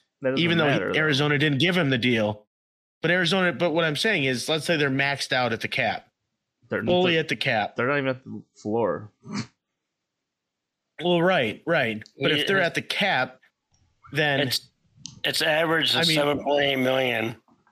and His he's contract? got uh, yeah, and he's got let's see, um, or is it? He's got this this year, and he's got three years. So it's, uh, 25, 26 is when it ends. So that's Yeah, I just- I just think that's- four more years, three more years. So they're always going to have that cap space. Yeah, and then they're gonna by that time they can pay some of somebody that's actually playing That's, that much that's it. money. That's right. Will they pay him? That's though? what they're doing. They're just dropping that money off the books so that they can pay Well, somebody Still, still be in a when they find somebody. They might not even have an arena by then. I actually think that's a good. Tra- I actually think that's a good trade by Arizona. But Believe it or not, because they lose I- that entire contract to just go find somebody else. and I know you're. You, I want to touch base. You know, I, I was gonna wait till after, but um, I know you know you're talking about them playing in a college arena that only seats 4,600. Are they playing with the attendance numbers? Because How can they every- play the attendance eh, numbers? Uh, on the official game sheet under the under the attendance, th- the last three games, the Columbus game, the Calgary, and the Predators game, I and look at the, some of the other games. It's a it's listed as forty six hundred. Now that is what supposedly the arena holds is forty six hundred, and the game against Chicago um, night. But you, but you gotta also think about this. Like, there might be em- But there there might be empty there- seats. There, there might were- be empty seats, but think about RIT. So Well- if you don't want to, if you don't want to sit in your seat, you can go up and get, you know, go get a hot dog because they're in a college and they can't serve alcohol. So you go up, you get something to drink, and then it's like, you know what? I'm just going to lean on the railing. I'm close enough. I'm just above the glass, leaning against the railing. I'm going to stand here and eat my hot dog. So yeah, I mean, you probably have people standing up in the corridor who can see the game probably better than they can from their seats. I think And then just tickets sold. Yeah, maybe, it- may- exactly. Yeah, and, may, and maybe they just not going. But I, there was an awful lot of MPC every time I watch them. And the other night there was more red again. That's seems like every team. And then when the Predators played them, from the little bit that I saw, There wasn't one Or Preds fan in the awful lot. building. there was an awful lot of yellow. And Coyotes don't have yellow. They don't have a fan base. They don't have Well- a fan base that supports them. They've got a bunch of people that sit behind the 4,600. keyboard. Yeah, yeah, but half of them aren't even their fans. Is what I'm saying. They're they live in Arizona, but they root for other teams. But what I'm saying is, all they have are a bunch of fans that sit behind a keyboard saying how great the organization is and going to be. And it's not like that. Like I, I had some guy on social media telling me how great their organization was, and I was like, dude, you you have an organization that has a- an arena of 4,600 people, and you can't even sell that out with your own team. Like it's a pathetic franchise. It is. Nobody wants to play there. It's a joke. So yeah, yeah. I mean, you want to instead of sitting here arguing with me on Facebook, go get a season ticket and support your team. So that way, there's less red in the crowd than there is your team, your fans. Um, They're always going to be uh, garbage. Gary Bettman's just got to let them go. Let them go. Yeah. Bring back Well, another team. Soon we'll be hearing uh, what's going on with that proposal. I think there was coming up in was it March or maybe May. They're going to build don't it, and Bedard's Um, going to be there. It's going to be a whole new o- know. I don't know. awakening. Matthews. Do they want? He's a he's a Canadian, isn't he? But uh, I have don't, no idea. I don't know if they want him. I don't know. But um, is that it for the hideout? Yep. And so, uh, let's see. The, nothing. The sweet. The sweet six. The super sixteen. Um, no changes. And the top three, or actually the top four. Uh, Trey bumped to 30. Top, top top five actually. No, actually there was no change. But the only change was Colorado moving from ten to seven, so they're they're moving up. Um, you know, Vegas stays the same. Dallas dropped it. Uh, actually, yeah, they dropped. They were at seven last week. They're nine this week. The Kings moved up a spot. Well, that might go down after this week. Um, and then uh, Minnesota moved up three from 14 to 11. Edmonton moved up a, little notch. Um, well, they're saying uh, Ekholm is filling a need. Um, the Jets moved down from 9 to 13. The Kraken moved from 12 to 14. The Penguins, they stayed the same at 15. And the Islanders moved into the six, spot 16. They were unranked. And Buffalo and Ottawa are also receiving points. Um, and Detroit dropped out as what I expected. But um, it looks like they were what this Super 16 is is just um, it looks like um, looks like reporters. I don't recognize any of these names. Um, that, they just give their give, opinion on who which teams are hot, like what teams are. Points. There's uh, Dan Rosen is in one of them.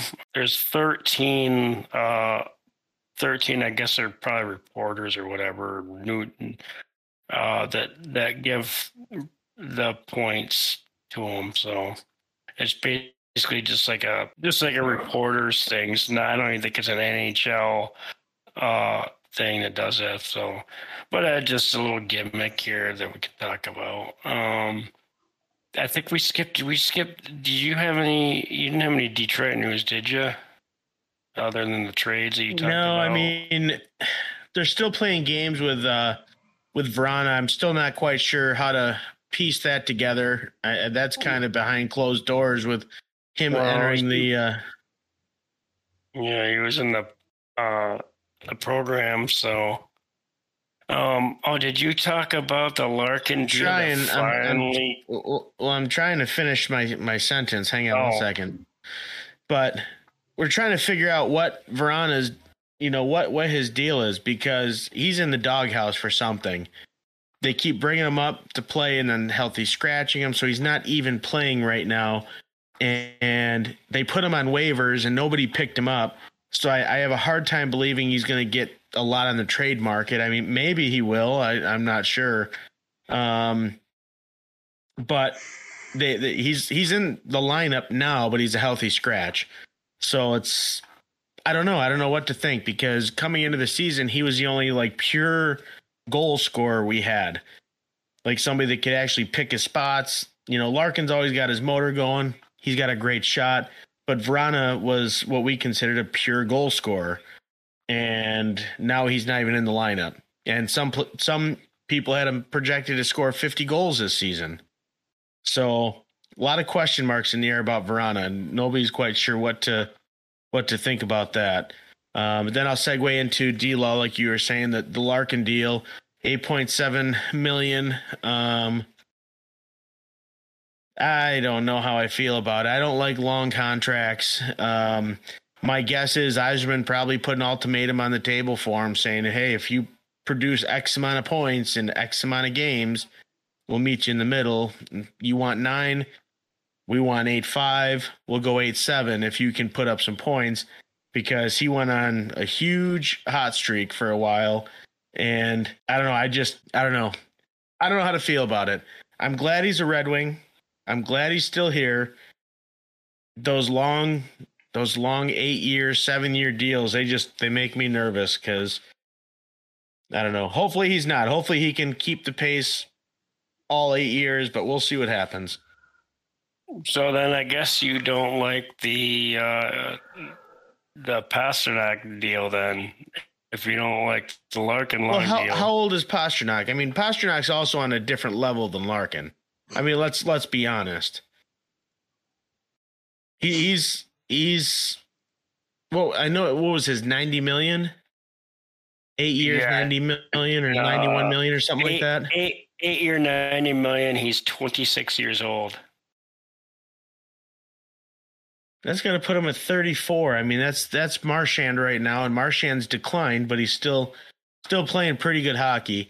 Um, yeah, I don't like those. I just don't like long deals. I mean, somebody gets hurt. I mean, you're just yeah, you can play around the money, put them on long term IR, but that's not why you, you you get somebody like that. But anyway, um,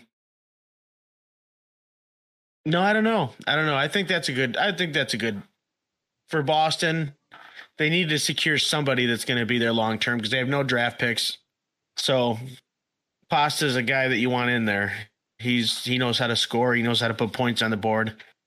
The kid's I great. guess, yeah. He's good. I I mean, mean, he's a good. He's a good player. That, that, that's 11 million average value. So I guess he's worth it. But I'm just, you know, is that going to raise the bar now? Because I mean, eight eight million has been, you know, pretty much every player's been getting eight million AAV lately. Now at 11 million, it's, like no, No, I don't No. think so. Oh, I I mean, I think that's going to change for guys like like Matthews McDavid. I think that's going to change math. Yeah, because they're even. I mean, there's like we're talking three tiers here. So you've got your your Larkins, then you've got your Pastrnaks and your like Stamkoses, and then you've got your McDavids and your um Matthews and Well, Houston I don't Crosby. know. I don't even. I don't even know if Matthews in in the same categories. I think uh, McDavid's by himself. I think he's Well, on he's- his own. He is, he is. But I mean, you got you got to but but that's that's what I'm saying. Like just look at the points that each tier puts up.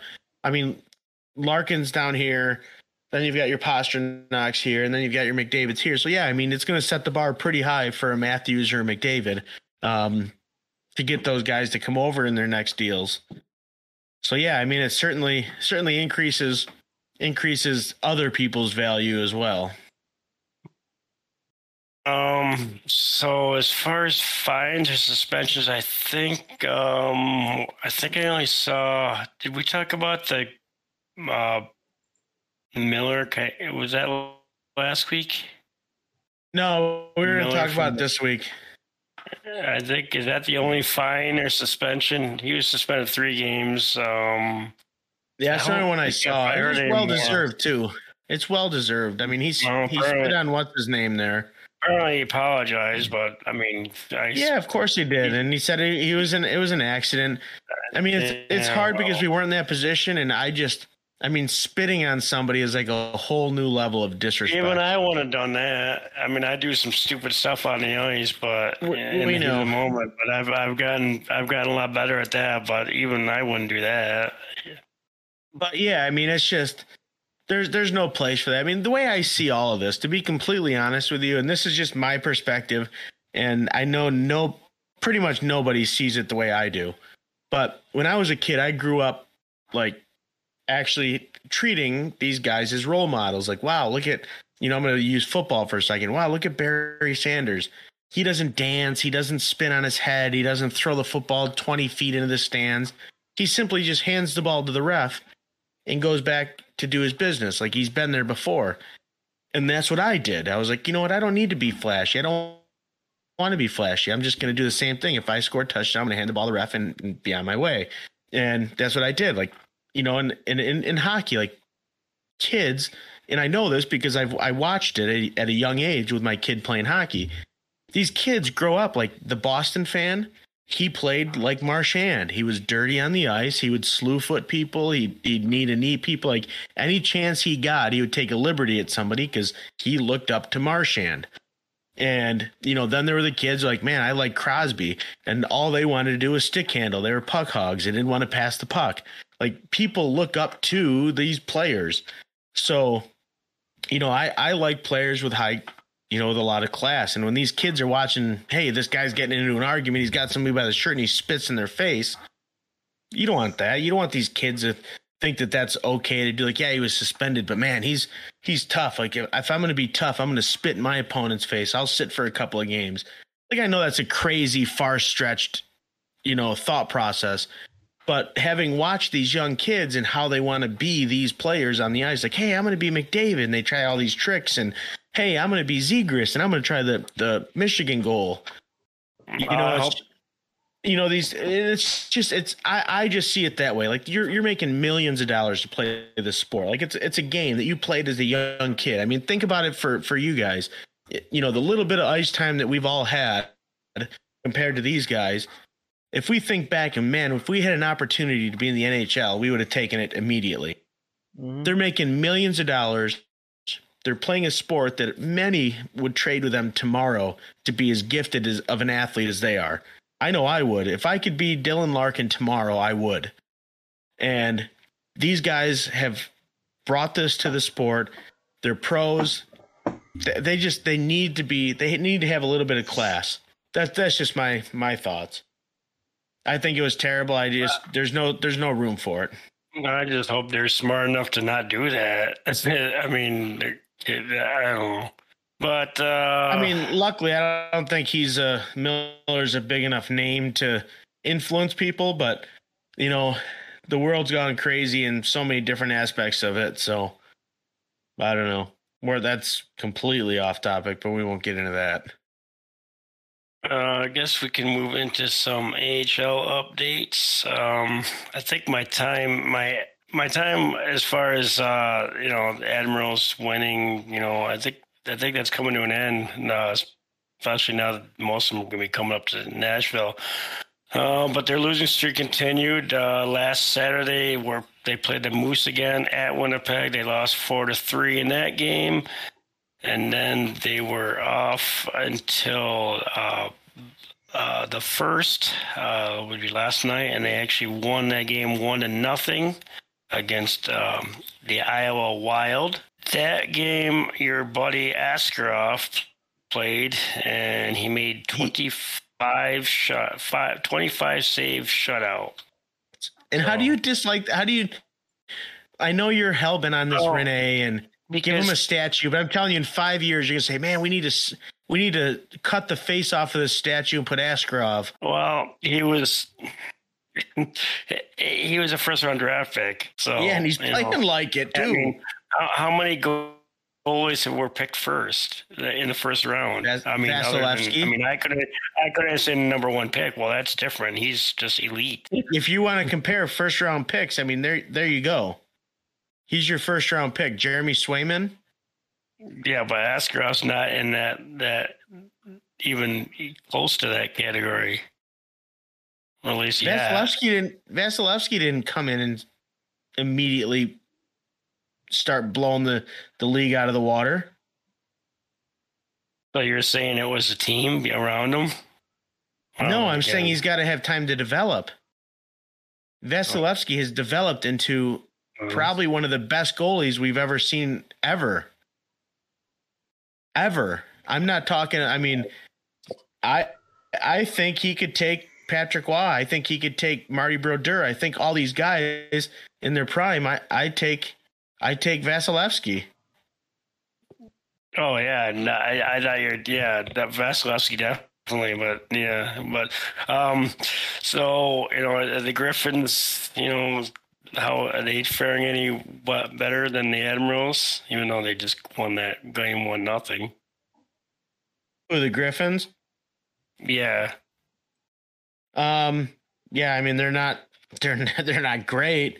Um, like I like I keep saying, they've got guys that'll come up and um, you know they're gonna make it. They have players who are going to be impact players, but the, overall as a team, they're just not there. Um, they did beat the Monsters six to two, um, and then they lost to the Wolves three to four. So Wolves. Wolves. So yeah, I mean they went one and one. It's okay. I'm not enthused. I'm just excited for some of these guys to come up. Edvinsson, get Soderblom back up here. Yeah, I'm pretty excited. Amerks were on a three game win streak uh, up until last night. Yeah, You can thank me. I, I can thank you. All right. Um, they had a lots of goals. They won eight to four on Friday, seven to one Saturday, five to one on Sunday, and then last And night how they- many of those games were you at? zero. One, zero. Oh, which one? the one they won Fi- Friday. They won all three of them, but then they lost last night seven five. So it must be Dan went to Laval last. Hopefully, you're not. Did you go out to going- They Laval? just couldn't no. He did a quick He's- flight I out to Laval and back. broadcasting live I from there because they're was gonna play again. I was Friday. watching. I was watching Dallas. No, I'm not going Friday. Oh wait, they're on the road. Yeah, they're in Laval again. That's Oh where, yeah. that's where you're broadcasting live from. No, I'm not, I'm not the one going to. I'm not the one going to Canada. Eh? No, that's me. I'm gonna go get some poutine and beer. Well, I guess it's time to go through the weekly picks. I'm not doing too well. if I can decipher this. Oh, I haven't. Uh, no, I I didn't give mine for next week. I can give mine. Oh, No. I'm going. Uh, let's see the Arizona game. Actually, we all picked that one as a win. Um, the Pittsburgh, I picked as a win. You guys picked as a loss, so you guys beat me there. Ah, And then I, we all picked Florida a loss, but at the moment, uh, there's two about two minutes left, just under three minutes left, and the Predators are still holding on to that two to one lead, getting outshot. So, shot, we shot, shot, shot, shot, shot. and I think I changed that to a loss. I think I actually originally picked that as a win, but it is what it is. Um, as far as the wings, uh, let's see. We all picked a loss at Tampa Bay and got that correct. And then we all picked Ottawa, both Ottawa games as a win, and they dropped both. So we got we all got uh, lost there. And then Seattle, at the moment, they are tied. And uh, me and Ron picked a win. Brian picked a loss. So who knows what's going to happen there. And then on the Buffalo front, um, we all picked a win against Washington. Got that correct. And we all picked a win against Chicago, Chicago, Columbus, and we all got that wrong. And then I picked a win against Boston, and you guys picked a loss. And it looks like I'm wrong because it's three to nothing right now. Big Unless it gets W scored. for us. And unless they can score four goals in five minutes, which, hey, well, um, they could, they could do that against any other team with Boston. Not tonight. Uh, so that leads us into some previews. Um, actually, let's go. Let's let's start with. Let's try- I can go. Let's go with Detroit. It's it's not that busy of a week. Um, so we got Seattle tonight, which I'll recap a little bit at next week. Nothing crazy. Uh, we got the Islanders in on the island on Saturday. Uh, Philadelphia Sunday. We got back to back um, in Philly on Sunday, and then we wrap it up in at home against Chicago. So that's that's what I have for Detroit this week. That's on the eighth. Okay, yeah, that is okay. Yeah, okay, yeah, yeah, yeah. Um, Yeah, I just and I don't know. I, I'm I'm thinking Detroit can beat. Um, you know, I I think they're gonna lose to the Islanders. I just I don't know how I feel. I know the Islanders are kind of in that. I don't know what they can. I don't even know what to say with the Islanders, but I think Detroit's gonna lose that on the road. Uh, and then Philadelphia, I think they can beat Philly on the road. Um, and then Chicago, I think I, I actually think they're gonna lose. They, Chicago always plays Detroit tough, and Detroit's selling selling the house. I think that's going to be a loss. Well, I picked a loss to the Islanders and then a win against Philadelphia and Chicago. But Chicago's just clearly got nothing going on. I like it. I hope so. What do we got for Predators? Uh, let's see. The Predators have Arizona. Florida, um, which is tonight, which probably be recapping next week. And then um, there's a minute left in the go, a minute left in the, that game, and they're winning. But um, and then we got at Chicago. Um, I'm going to call that a win. And then they're at Vancouver on the sixth. I'm going to call that one a win. And then they got Arizona again at the college arena, and I'm, I'm going to call that a win too. I'm changing mine to a loss. I'm sorry against Vancouver. I'm going with my man Hronek. He's going to shut the Admirals down. It's pretty much what somebody told I them. know it. I knew it. And and uh, so that leads us to Buffalo. We got Tampa Bay on the fourth, Whoop whoop. and I have that as a probably a loss. I can't even see it right now. Edmonton on Yep. the sixth. I'm gonna say that's probably a loss. Yeah, we all have losses. Islanders. I'm probably gonna change it to a loss if it's not already a loss. And It's a win, and I I'm- put a loss. I'm changing that to a loss. Dan put a win. after this four nothing beatdown. Why? And Dallas, Because I picked this a win. Dallas three nine. Uh, that's gonna be a loss as well. So Yeah, I we're gonna- win. We're gonna lose all our. I went win. I think they're going to rebound. I went with I went with Now let me uh, let me ask this. Let me ask this about the Boston game tonight. Did Boston like just come out and score like rapid goals, They just scored an empty or netter. was it pretty spread out? No, it was 0-0 halfway through the second. I think they just gave. up That's what I mean. Did they score one, then quick score another one? Oh yeah. So I they feel like when they get moment, when they get momentum, they just they freaking run with it. yeah the Sabres look like they were just chasing them all night. They're elite, man. They're they're they're up there. Boston's my favorite to win the Oh, cup. I They mean, scored. Oh, they just Ooh, scored. Buffalo scored. Killed the ha- killed the uh, shutout. Casey Good. Mittelstadt. It looks like the Predators are going to hold off. Yep, the Predators have beat the Panthers two to one. breaking news: the Predators win a game as the Admirals. Dan doesn't know if he should be mad or happy Oh, I'm mad because I got it wrong. it's the but way the out. rebuild is but the rebuild and look at you did it without all those players. How do you feel about that? Huh? Huh? Well, it was because Yeah, of the you did it without all you. It was You did it with a bucket full of draft picks and nobody in your team. Duchene, Duchene and Leonard. should make a rap song about that. Yeah, and I think Josi, uh, Josi, yeah, Josi's gonna play goal now. uh, Lankinen's played in net tonight. Lankinen's getting The traded. back, the backup probably will after this win. um, so is that about it? I think we got through. Did we get through everything? Oh, did Buffalo, uh, Brian uh, say his picks for the Wings? Let's He did. Um. Okay.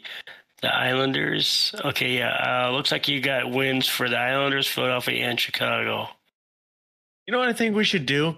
I think we should, you know, put an offer out there next year to all of our listeners. We'll have them if they we'll we'll put something on social media. And if they give us their picks for all of our teams like we do, the winner will buy him a jersey or something like that. I mean, you can buy the jerseys. out of your money, baby. Well, I mean, my God, you guys are going on some pretty crazy trips. Not And me. here I am. Here I am. I got to drive an No. hour to, to go on a trip. I'm in a not going on any trips. The only trip I'm going on is to Nashville to see the Admirals Oh, uh, beat. The So you're gonna get on a plane, rent a oh hotel, was gonna, go to a hockey game, about that later. and hang out. Brian's going to freaking tropical land. All right, fans. All I- I, I tried. I tried.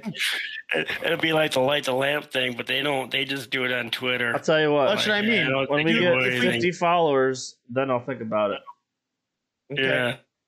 You got If we get fifty, okay, that's a 42 good deal. more to go. if we get fifty, if we get fifty followers, We're getting close. yeah, but if we get We fifty got- followers, then that's the deal. We, We'll, we we'll got put out a contest. We'll put out a contest ne- next year, and everybody will have to send us their picks throughout the season for our three teams, whether it's a win or a loss, and whoever wins at the end of the year three wins. viewers. they have to beat Win Three of viewers on. But we got to Three work. viewers on. They have to beat all Three three viewers of on. us. Yeah. Okay, Oh, we'll be a part of that. Well, that could be me. Because everybody else can. You two can be me. Well, yeah, you're easy to beat. I could probably be myself. But yeah, we can. I don't know. I'm gonna turn that. it around. Let's do that. I'm gonna turn it around. I'm gonna make. I'm gonna turn this thing around, and uh, we And if gotta- it's one of us gotta- that wins, we gotta think of a name for this weekly pick. You'll buy me a jersey. Yeah. all right, fair enough. All right, and that's about wraps up episode 50 and the Pred Wings Boss, another milestone. Uh, you can get us on Facebook, Twitch, Discord, Tweeter. Pred Wings Podcast, Twitter. Twitter is Predwing at Predwings Pod, as long as uh, with YouTube is also at Predwings Pod, and email Rant and Ron, Jersey size, uh, to Predwings Podcast at gmail.com. We'll be going live gotta- on they gotta- Facebook soon. Oh, yeah, nice. As I can Facebook Live. Figure it out. And then uh thanks for tuning in to the episode 50 of the Pred Wings podcast. Good night, Hockey Town. Bye bye, Buffalo. See ya, Smashville.